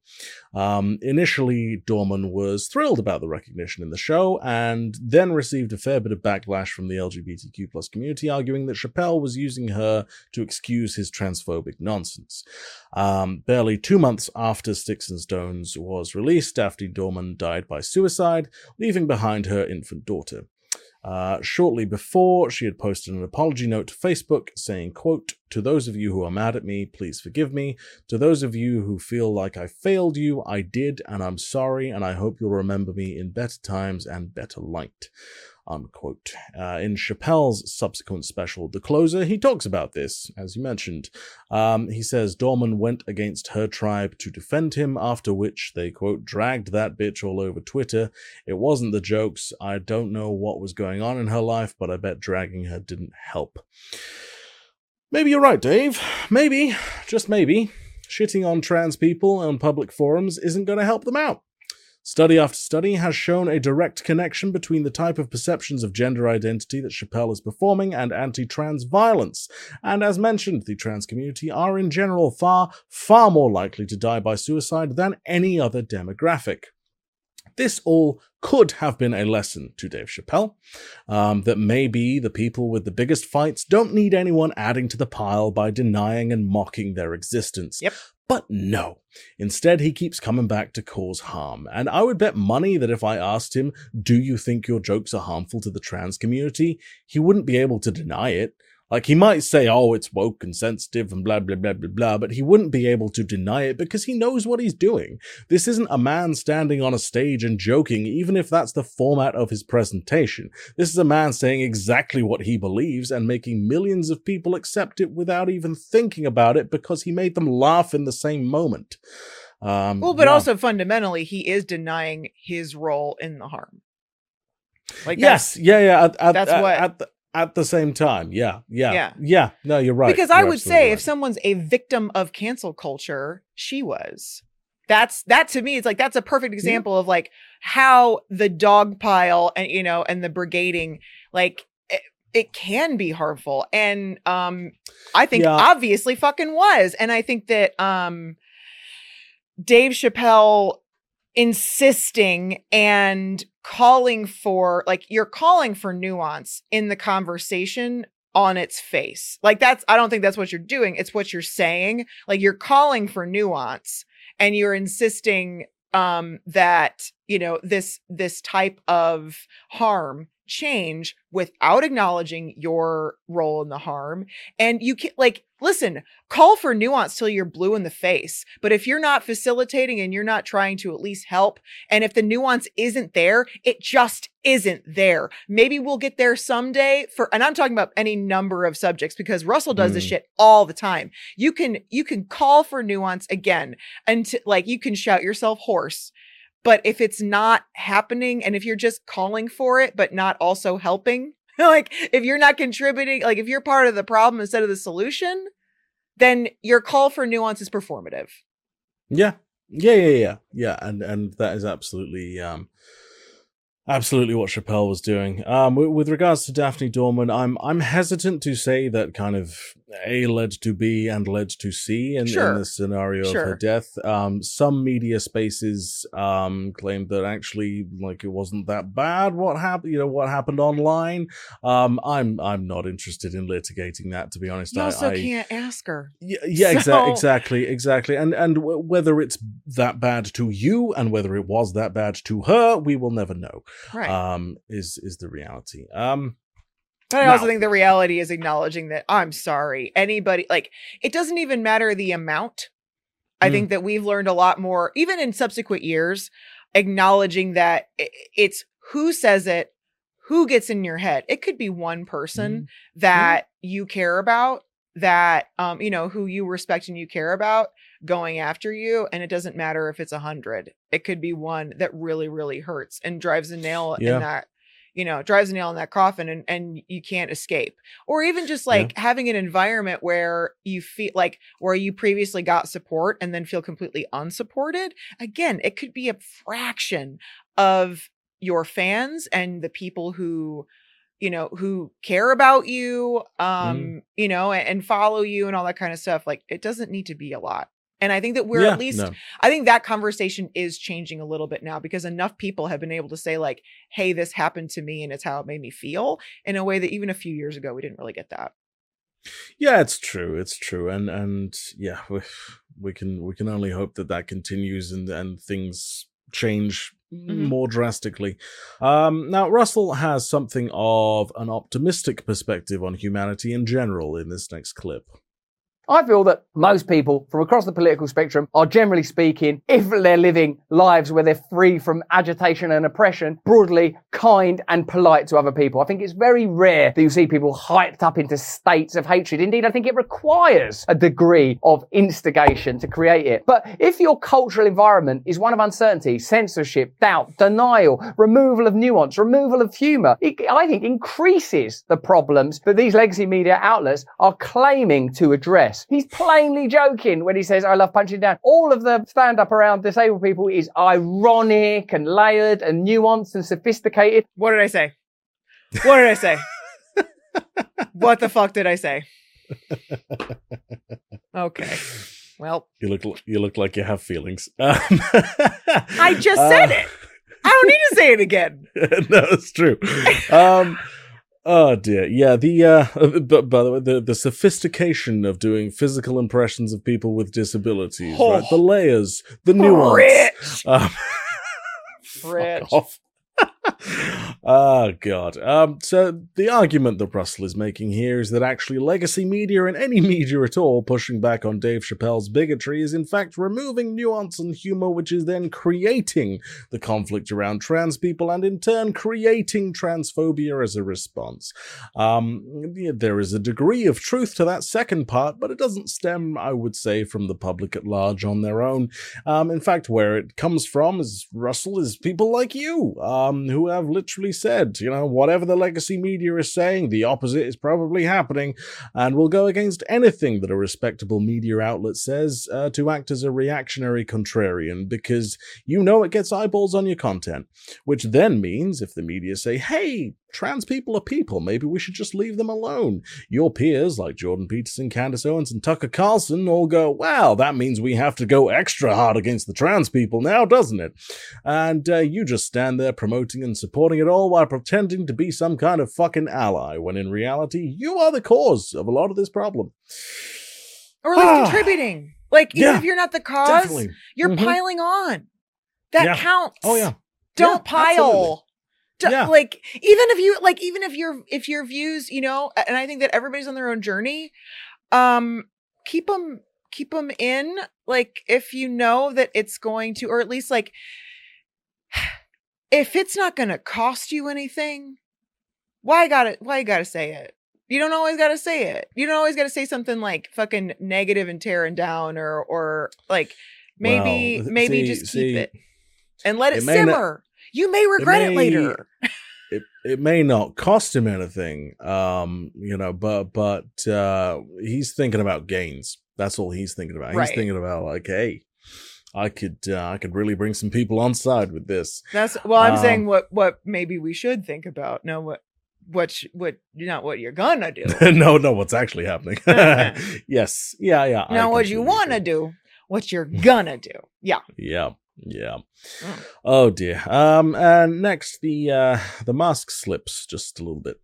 And this nuance and sophistication is going to be necessary if we're going to continue to navigate territory like this. What is the ultimate end of the culture war? Do you think that one side's going to win and one side's going to lose? You're going to eliminate all people that are traditional, eliminate all people that are conservative, or eliminate all people that are progressive? Of course not. It's more or less a kind of, I don't know, may not be 50 50. I don't know, because one thing I've learned is professional metropolitan biases are loud voices, but potentially small demographics.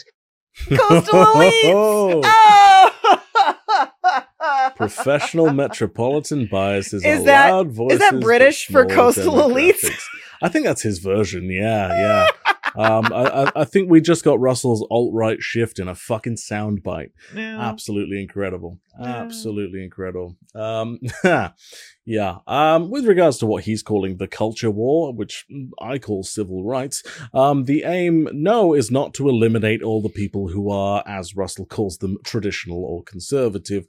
Odds are I'll never to be able uh, I'll never be able to change their views on a lot of this stuff either.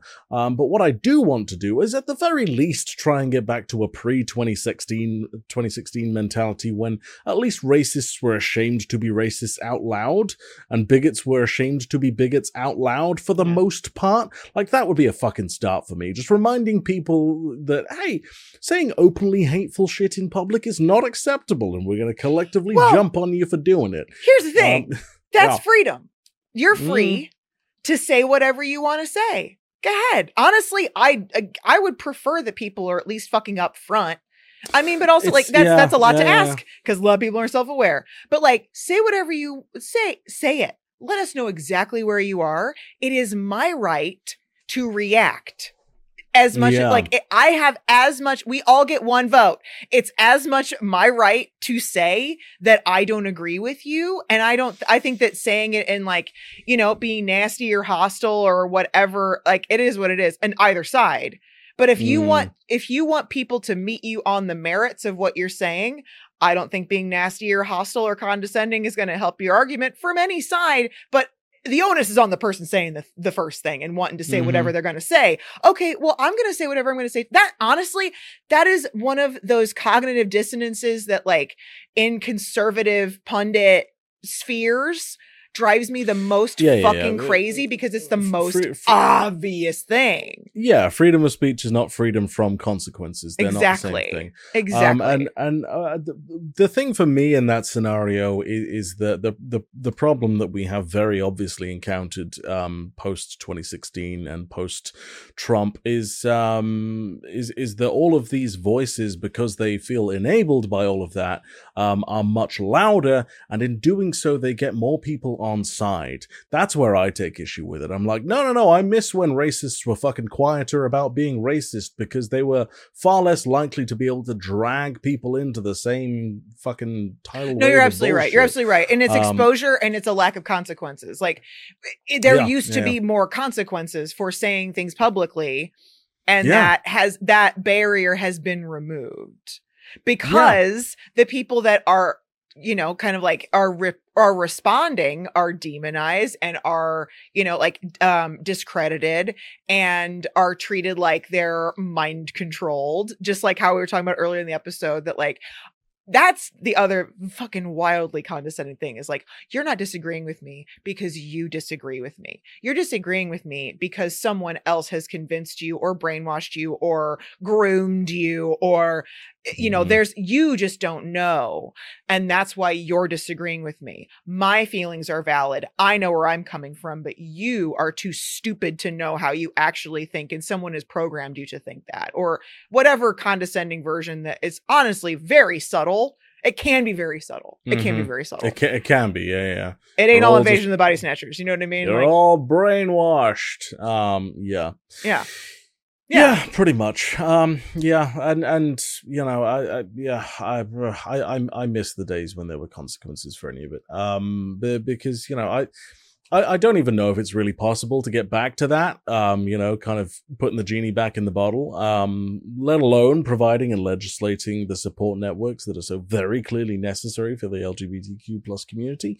Um, because as long as these people are allowed to say this shit out loud, the right wing are going to promote and support it, and the legislators are going to reflect that as well. Mm. Um, you know, and uh, yeah, yeah. Telling me, the- brother. Jeez, up, Pete. Yeah, yeah, Fuck, yeah, yeah, yeah, yeah. Uh, it's just like, oh god. Right. I, I, yeah. I, d- I don't know if there's a way back to that in any in any kind of immediate future. I don't know. People or it's are gonna be a case though. of time. You yeah, have people to are try- try. yeah. yeah, I mean, it's that's the thing is the those steps have gone backwards, but also I think that um mm, I if it were me, if I Mm. were a conservo, you know, conservo bro out in the Mm-hmm. world making all these claims, I would have in the and I think that like there is a degree of like Rupert Murdoch kind of going this way is like mm, I don't want this to come back on me if the pendulum swings. And there Mhm. are people that are working really hard to s- swing that pendulum back to having consequences for being terrible. And I Mm. think that it's a, I don't think it's a long game. It just doesn't strike me as a long game. That uh it- it seems like it seems risky. Um I think in the long run because the pendulum can swing back again. Like it, it- granted like the pendulum is going to swing. But we still Mhm. have to be active and we have to be constantly kind of trying to change the world that we live in, not just assuming that it's going to the- get better because of the passage of time. the speed of the pendulum does kind of come down to us at least a little bit. Um, absolutely. I don't think it's. absolutely. I mean, and being on the wrong side of history or whatever, like I think that to a degree, I feel like conservatives used to be better about um being wishy washy enough to to be more slippery. This is the Yeah, stuff like yeah. they're saying, so- you know, the Marjorie Taylor Greens of the world are saying in no uncertain terms, staking very bold claims, shall we say, Mhm. uh, and those are set in stone. There's no wiggling. Um, yeah, no, if- it's true. It's true. There, yeah, you you can't you can't without something radical, you can't come back from that. You know, that's yeah. Oh dear. It's there. So, It's yeah, it's, there. it's there. It's shocking there. Uh, so what is the answer in Russell's view? Well, But nevertheless, the obvious answer is we're going to have to become tolerant of one another, tolerant of people that live differently, even if that living differently means conservative or traditional or taking time with one another to understand that at the deepest possible level, a level that can indeed be attained by using the sophisticated type of thinking and analysis deployed expertly by a genius like Dave Chappelle, that we actually can find common ground with one another. Who do you think has a better, more open hearted perspective on cultural issues? Oppression, personal change, personal transition, corruption, bias, prejudice, bigotry. Dave Chappelle or a legacy media hack that's plainly there to generate and amplify hatred? It's pretty obvious, isn't it? But what's required is more of this kind of comedy, more exploration around the complexity, around sexuality, power dynamics, different emergent cultural groups. Fuck me. So we're not just defending and promoting it. We need more of this bigoted bullshit, according to Russell, and that is going to fix society and bring us all closer together. Um, wow. I Wow. mean, that list at the beginning of the clip is Mhm. why I'm disappointed. Because I've also watched like Dave Chappelle, you know, platform civil rights activists and Sure, be very involved, you know, Mhm. and um, you know, his own like lens of of skewering oppression and how it how it how it manifests in society in ways that are like that were kind of like funny and tangible and relatable and like made a difference as far as the conversations that were happening and it's like okay well then why is this different It- it's it's Mhm. and there's a lot of reasons why um and i don't think that like russell just you know read off this kind of resume and was like that's why we should listen like that's no that's uh, that it's striking me as the opposite and it's it's fucking disappointing because Yeah, that's the person yeah. that should be on side even if it's not graceful the way that like the thing is is it's again it's who's the butt of the joke like Yeah. even if someone is not graceful but trying, which people have, it's rare, but people have It been happens. Trying and trying to grow, Mhm. and the double down is the problem. That and it's it, it- I think honestly, a lot of people, if a whole lot of people, I don't, I, I, even, you know what? The argument is not, well, we're going to throw Dave Chappelle away. I don't think that that's Yeah. like, that's, that's not what anyone really like. I mean, it, if Dave Chappelle could have been be like, honest. He's- uh, well, of course, big. of course. You know? But I mean, even the people that are like, hey, you could come around and it would make such a difference. And you wouldn't have to change much of yourself or your act or whatever. No. It's this kind of like double down defiance. In fact, you, you could just shut the fuck up about it. You know, It- it- it- I mean, that's at part the of it. Very least, that would be part the of very- it. Do, do you know who I who I loved um, on this subject was uh, was Terry Crews. I can't remember exactly what he said, but there was something he said offhandedly about trans people on Twitter, um, and a bunch of people were like, "Fucking wrong! You got this shit wrong!" And almost immediately, Terry Crews was like.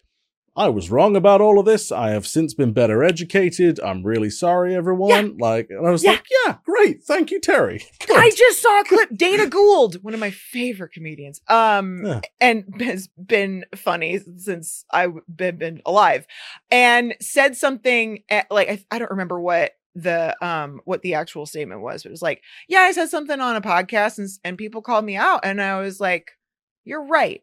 I'm sorry. yeah.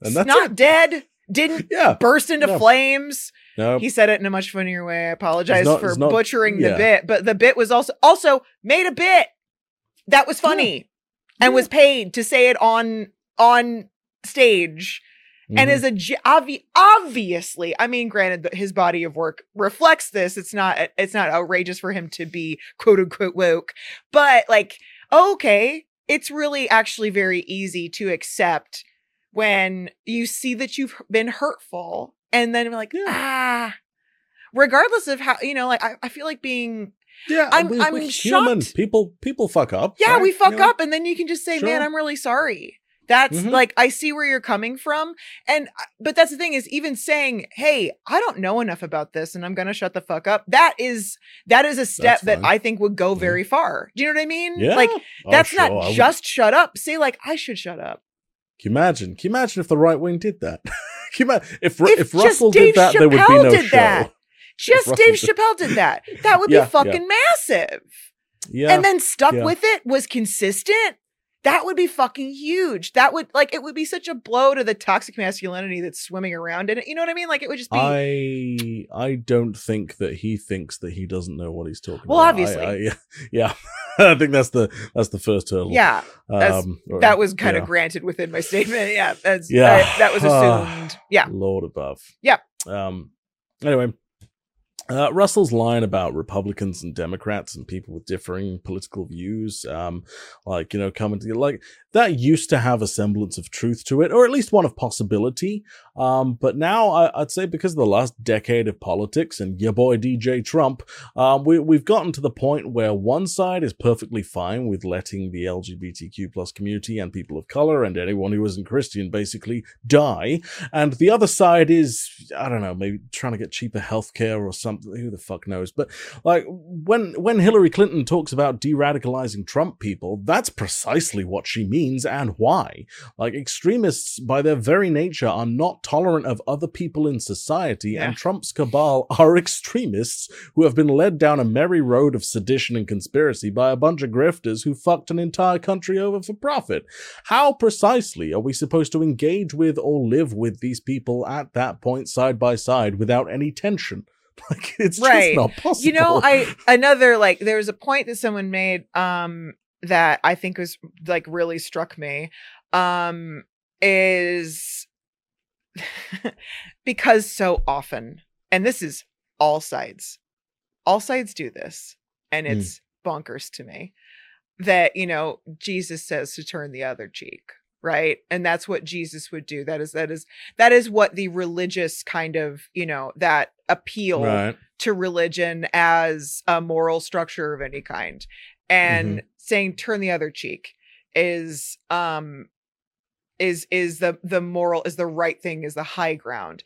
That statement assumes the the person that's doing the slapping has empathy and ha- like Yeah. is is in good faith and has empathy because if they don't you're just going to keep getting slapped and frankly there's a lot of other things that slapped. jesus said that don't agree with that Well, like I you got he- two he- cheeks you got two Mhm. tries the Yeah. third we got a problem Yeah, yeah, and and I mean, Jesus didn't turn the other cheek to the moneylenders. you know, Exactly. like he, That's what I'm saying. Fucking yeah booted them out of the temple. Plenty he of counter yeah pl- plenty of um of counter examples yeah yeah, because so that Yeah. if informs kind of what that statement is about and i think that like imploring everyone to you know uh, prioritizing um prioritizing peace as in placidity on the surface you know Mm. like being or or appealing to that kind of like okay now let's all be civil it's like you can't be civil with someone that's trying to stab you under the table but Yes, no, exactly. smiling at you on top of the table it's not Mm. Yeah. you you can't you can't be peaceful and friendly with someone who is trying to legislate you out of existence. which you know that that yeah, you just you which just can't. again guess how easy it is to find civil rights activists for decades talking about that exact thing it's Mm-hmm. not hard to do the work it really Yeah. isn't it does take some time it does take some effort but let me tell you it's easier than ever to find I was gonna say not even that much. You know, like really. you'd Ah, think Lord, Lord above. you'd think um. Anyway, Ru- Russell bolsters this idea that we're discussing with a familiar narrative in this next clip. For hundreds of thousands of years, we've lived in tribal groups that wouldn't have known very much about the cultures and customs of other groups. For hundreds and thousands of years, we've known that members of communities have different ways of identifying that don't fit within narrow biological parameters, and it hasn't been cause for outrage or aggression or condemnation. There's no question that there's prejudice and bigotry across society, but by continually highlighting a particular type of prejudice and bigotry, you once again veil and marginalize a greater set of inequalities that are practiced at the economic and class level. And rhetoric like Dave Chappelle's again offers us the kind of gelignite to reimagine the kind of territories that we live within and also gives us all a degree of interpersonal and social freedom to engage in discussions and conversations with one another in good faith. Look, it's your favorite subject. Um. gestures to history corners on off brand and how yeah. Russell knows literally nothing about the interaction of culture and the time period he's hearkening back to. It's In fake. Any He's- time period. It's a fa- well, but like it's a fantasy. Even if we Yeah. want to take it on, take his argument on his face. I got two episodes that Mhm. Pick that apart pretty thoroughly. I mean, even just in that clip, just the concept that no tribes have ever had a conflict with each other. Fucking what? also, Um, but even the management of conflict, like it, there, it's. I think it's just really easy to talk about military history because there's a lot of numbers that people wrote down. Uh, truly, Yeah. Yeah, no, absolutely. Um anyway, so so we're all talking about trans issues to distract from the economic issues of inequality.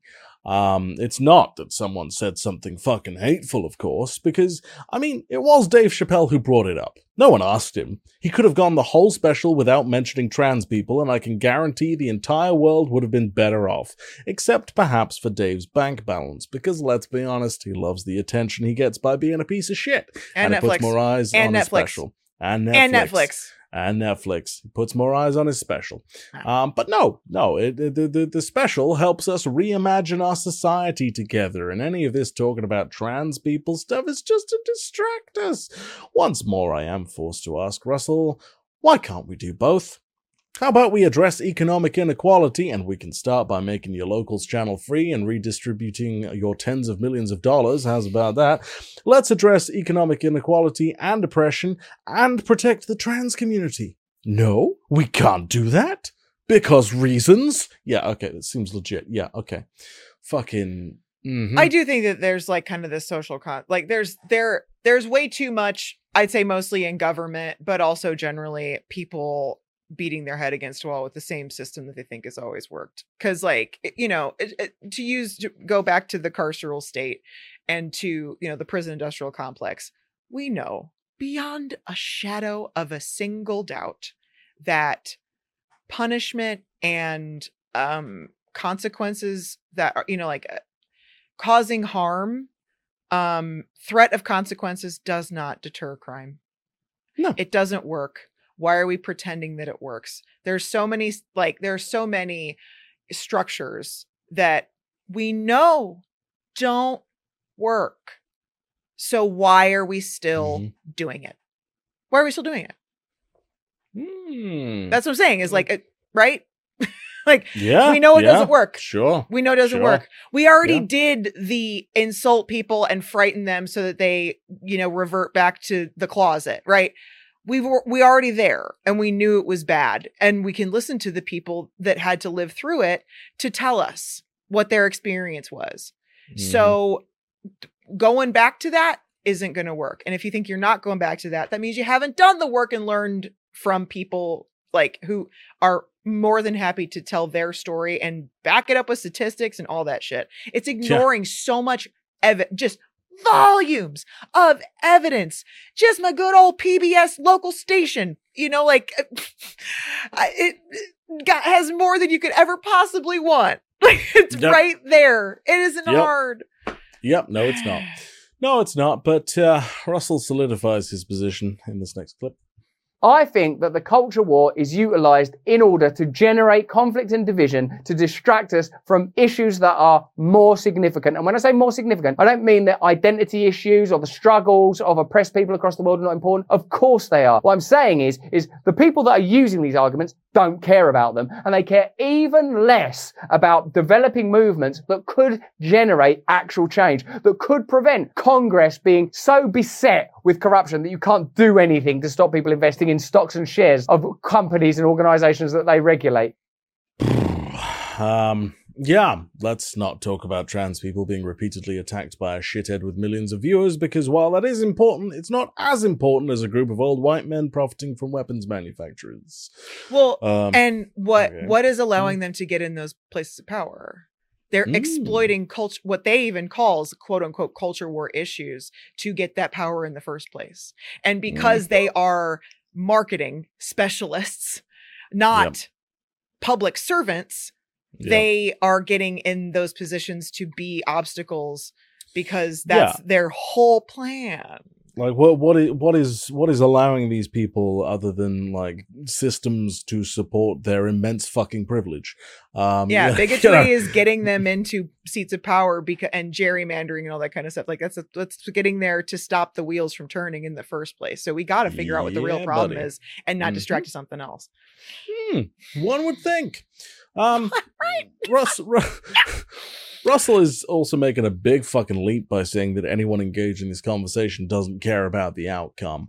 Um, I can absolutely promise you, Russell, there are LGBTQ plus people in the media and plenty of allies in the media too. Yeah. Just because the ones that you hang out with are bigots doesn't mean the rest of them also are. Right. Um, uh, there's also a serious flaw in Russell's argument, which is one of process. Um, see, dealing with Congress people having stocks and shares in companies they're supposed to regulate is broadly an issue I agree needs addressing. Ugh. But of course, the only way to do that is through legislation. It's a legal process that, by its very nature, has to go through legislators and most probably the courts eventually. Um, Dave Chappelle, on the other hand, well, he's done nothing illegal in what he said. He's just been incredibly bigoted and harmful to an already suffering demographic of people, which then has a ripple effect through society. The way to deal with it does not require going through legislators or the courts. It's something that we as a society must come together to say, nah, fuck this guy. And if Chappelle isn't going to change his views because of societal pressure, which he's made it clear he won't, or God forbid, actually listening to people who know more than him, then piling pressure on Netflix and any other company willing to platform these views to millions of people is the next step to prevent more harm being done. Mhm. Netflix quite famously don't give a fuck, however, so it's gonna take quite a bit of that for anything to change. Nonetheless, like one thing requires a social shitstorm to get done, the other requires somehow getting turkeys to vote for Thanksgiving. Mhm. And in this situation, I feel like getting Chappelle to shut the fuck up is actually the easier of the two tasks. Um, which depressing, but there we are. Um, so hey, like one does not really have any kind of effect on the other, really, particularly, you know. Yeah. Um, Well, well, that's Hmm. about finding the actual res- like finding the roots of these problems mm, and being Mhm. realistic about it, not being reactionary and and distracting for profit. yes, yeah, yeah, yeah, ex- exactly, exactly. I've made a pretty clear case uh, that Dave Chappelle is a piece of shit these days. Um, but Russell, unsurprisingly, has a different view. There's no possibility of developing meaningful cultural change as long as we're all at war with one another under the most bogus of pretenses. In this case, the pretense being that Dave Chappelle is a malign and malignant force. I think anyone who watches that special could come away thinking anything other than, oh no, he has respect for trans people and he's making jokes. He's simultaneously joking about the culture, the reaction to previous specials, the ludicrousness of the situation that Jim Carrey was in, playing with the idea of identity itself. He makes loads of jokes about race. He's clearly interested in creating conversation and a dynamic set of circumstances. And that's what good comedians are able to expertly do. And if you watch that special, that's what you'll see happen. What you won't see happen is the generation of division and hatred. Yeah, Dave Chappelle's got loads of respect for trans people. He's made that abundantly clear. Um, yeah. I, I as for what he was saying, I'm uh, The I'm- generation I'm- of division and hatred is in the audience. You can see it. It's right and hear it. It was right there. Yeah, it's kind of obvious, isn't it? Um, uh, yeah, I'm I'm not going to tell our audience what to do on this score. Um, the guy's already profited it from it financially, so it doesn't matter that much. But it will boost his viewer numbers, whatever the hell they are. But if you do want to watch it, watch it, and if you don't, don't. Um, if you can find a way to steal it, sure, go for that. Um, just uh, yeah, brace yourself either way because you um you will have hateful shit presented in an incredibly slick and charismatic package, and it's quite jarring. Um, I, I dare say about half of the special is what Russell says you won't see, which yeah is the div- is the generation of division and hatred. Ahem. Um, it's it's about half. Um, speaking of which, uh, just from the things that I've highlighted and said, and that's not all of it, by the way, uh, it is immensely clear that Chappelle lays some horrible and hateful shit out for his audience by way of making jokes, and either Russell hasn't seen the damn show, or more likely he doesn't believe it's harmful to anyone. Yeah. Um, the trans jokes, the disabled jokes, like they're all fine and dandy according to this guy. Oof. Just That's oof. obvious. Mm-hmm. Um, I, I, I know, I know, I, yeah, I, I know it's obvious, Well, but I'm like this. But yeah. also, like, at least he's also here sitting and explaining his rationalization. Like, yeah, it's true. Yeah, we know exactly what he thinks about it, and he's Mhm. telling us. yeah, That's how he has found a way to rationalize it for himself. Because genuinely, Mm-hmm. straight up, of all of the the like conservative pundits, and Mm. I'm gonna point to the to the pink box of skincare that we just saw. I don't Mm. think Russell, like, I think. mm. I know that I'm I'm I'm making an assumption. This is a far off notion for me. I think Russell, much like a lot of people that are my contemporaries, really like gay people and like hanging out with gay people.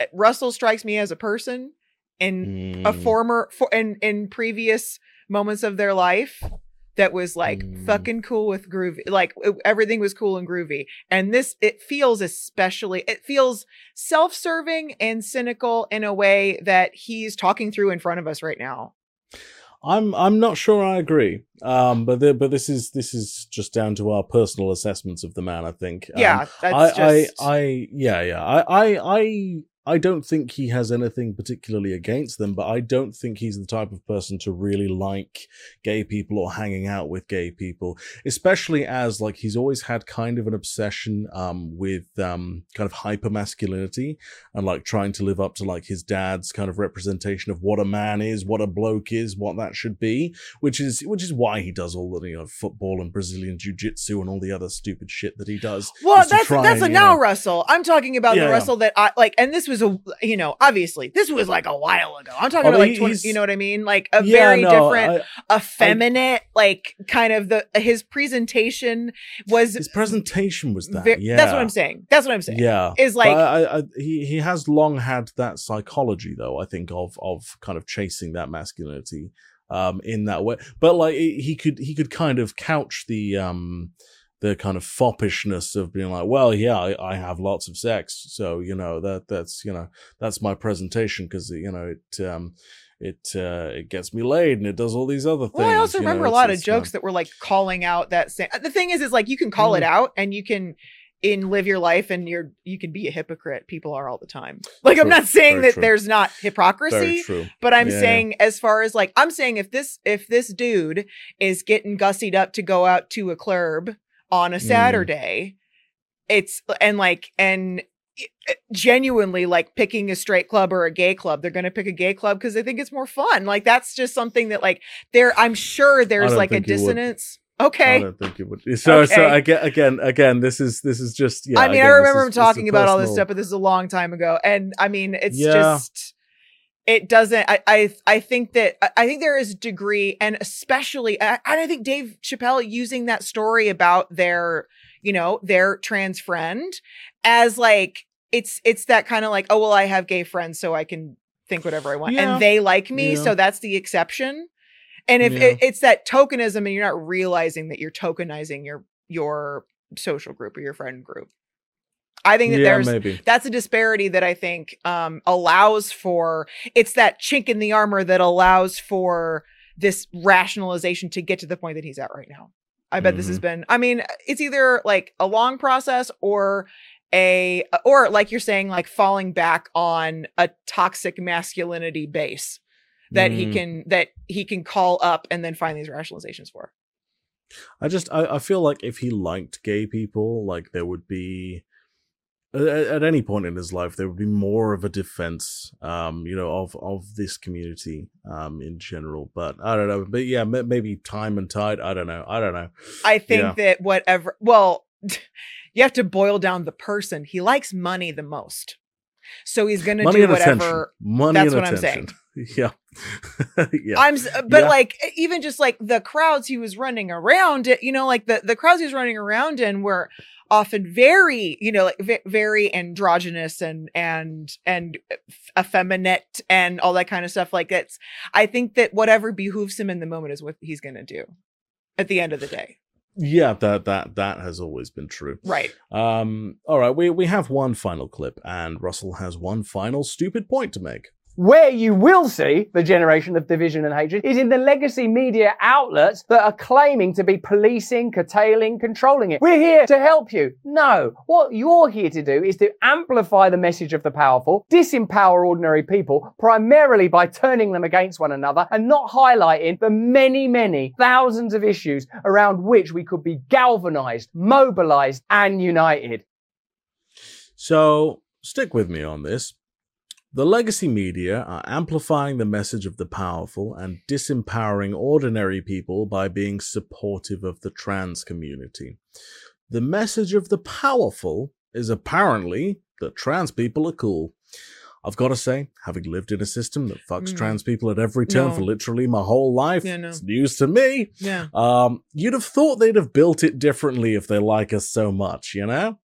Um, and uh, I've also got a question for Russell. Um, why is it that the issue of trans people existing isn't something around which we can be galvanized, mobilized, and united? Why can't we all just collectively come together for that? Why do you suppose that is? Oh, I think that's just also a just a just a thought experiment for you, Russ. Well, Just- to me, that's that's like evidence of like, oh, you can just plop any old word in there you want. Like, okay, Mhm. that's your that's your.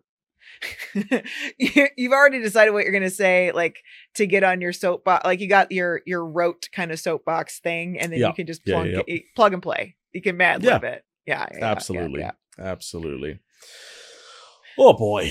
Well, and oh what boy. the, I do want to like, I want to clarify that why I would even bring up what someone, how someone appears as like Mhm. if if they are presenting this like you know groovy androgyny party party boy like as I think I perceive Russell to be, and you know whenever he was popular, and I I was siphoned this kind of information like fucking ten years ago, um or Mhm. more, is I'm I'm mentioning it because I think that we can take those skills in our own lives as far as examining like how people can appear like eh, to be groovy because we want them to be because if you are surrounded with other Mm-hmm. Yeah. groovy people and then Yeah, you're yeah. like and then you can say you uh, and let me tell you I've had this experience very often in my own life way more than I'd like to is that I you know I want to think the the best of people and I want to give people the Mhm. benefit of the doubt. And so I'm like, well, these are I feel like these groovy, you know, like these are my my groovy convictions in the world and how to be fair and moral and honest. And then someone just can be like, yeah, yeah, yeah.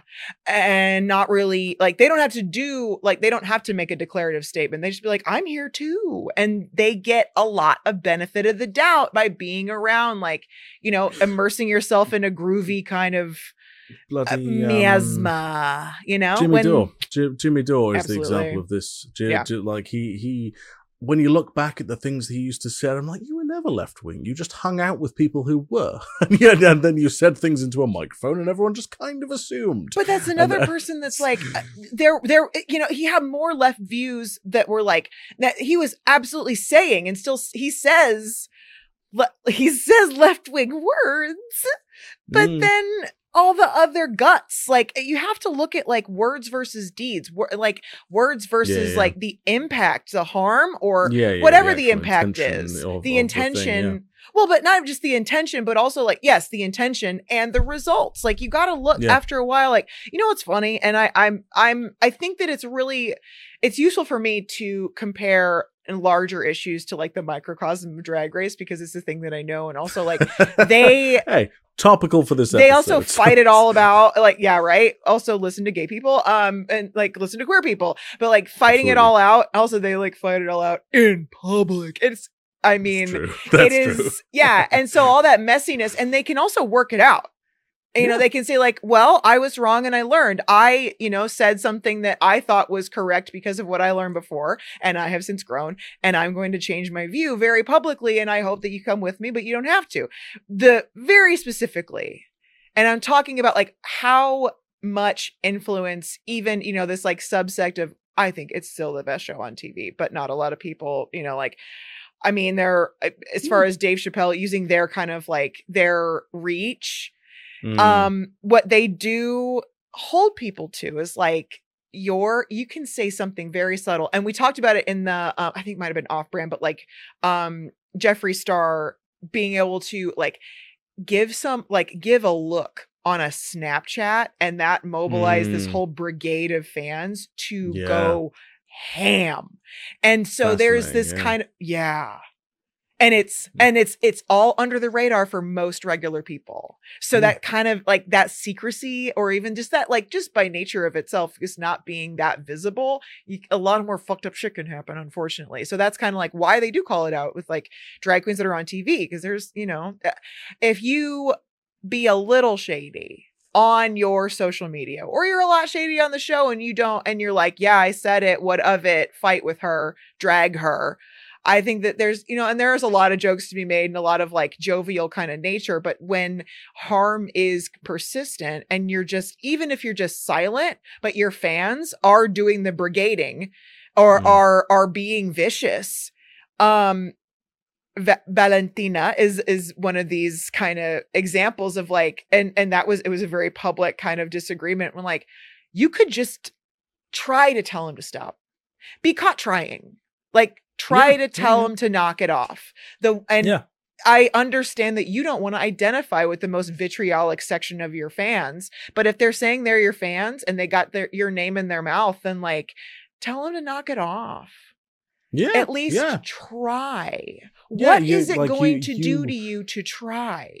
you you have that responsibility you know like it, it's something Right. you can you can you can do and yeah i think uh very obviously in russell's case he's like well i don't want to you know potentially do anything that impacts my income so so i'm not gonna do that That's the thing is like he's Um, he's climbing a whole different ladder.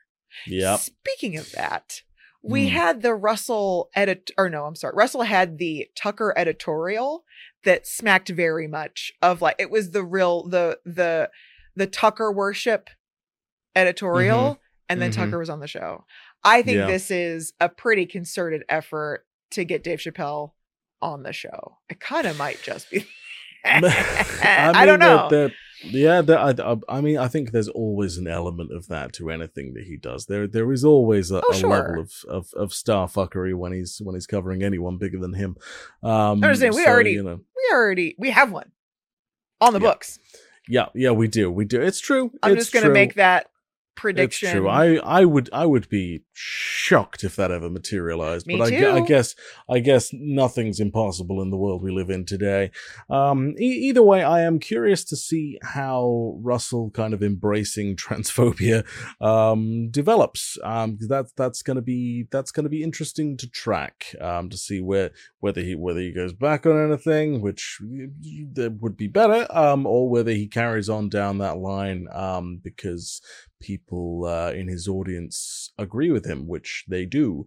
The Rumble comments were not fun for this video, um, so. but he was still Yeah. real soft and squishy and wishy-washy about that's what I'm saying is like Hmm. at least coming out and Marjorie Taylor greening it up, you know where she's at, and she's not Yeah. giving her uh, her constituents um language to make it squishy and wobbly and maybe yeah, yeah, and to, to and make it giving them tools the to yeah to to Mm. be a slippery fish about it and to and to give them a rationalization that sounds maybe to the untrained ear or the you know like uh, or the seeking ear to sound reasonable and to Yeah, be more yeah. acceptable like because this is all about like genuinely for everyone. This is all about you know patterning and modeling behavior. And if you're learning this like more nuanced kind of like more sophisticated sounding rationalization you're going to put that in your pocket and keep it and you're going to use Mm. it. Why else would you have this content the- aside there from just something you know reinforcing there is your own something to be said for like um like winston churchill for instance. You know he, he openly said well yes i am racist. I believe that white people are better than black people. And, Yeah. and you're like all right yeah i know where you stand i know where i know where we stand in this conversation and i understand your politics a lot better i understand why you think that you should starve india okay Right. fair And why you think that's Like, okay. this- yeah this this this makes so much more sense to me. Yeah. okay at, at least we can we can you know we can approach things from the same level. So yeah there is that. There is absolutely that. Um well i'm not saying it's better. I'm just saying it's i'm just pointing out the differences because i think there's yeah yeah it's it's better from a from a perspective of of i don't know public discourse i suppose. I, I don't know. I, I don't think know, that he it- might be he's he's gonna be able to wriggle out of the the most extreme accusations easier than like an Alex oh, Jones or even like a, you know what I Oh, mean? god yeah That's what Yeah, he's setting yeah, but- himself up for. Yes, yes, and and and I, I would say he does that less in this editorial about this subject than he will have done previously. But yeah, and in in every case with Russell, it's it's painting the outline of something and then expecting the audience to fill in, you know, what fill Yeah. in what's in the middle.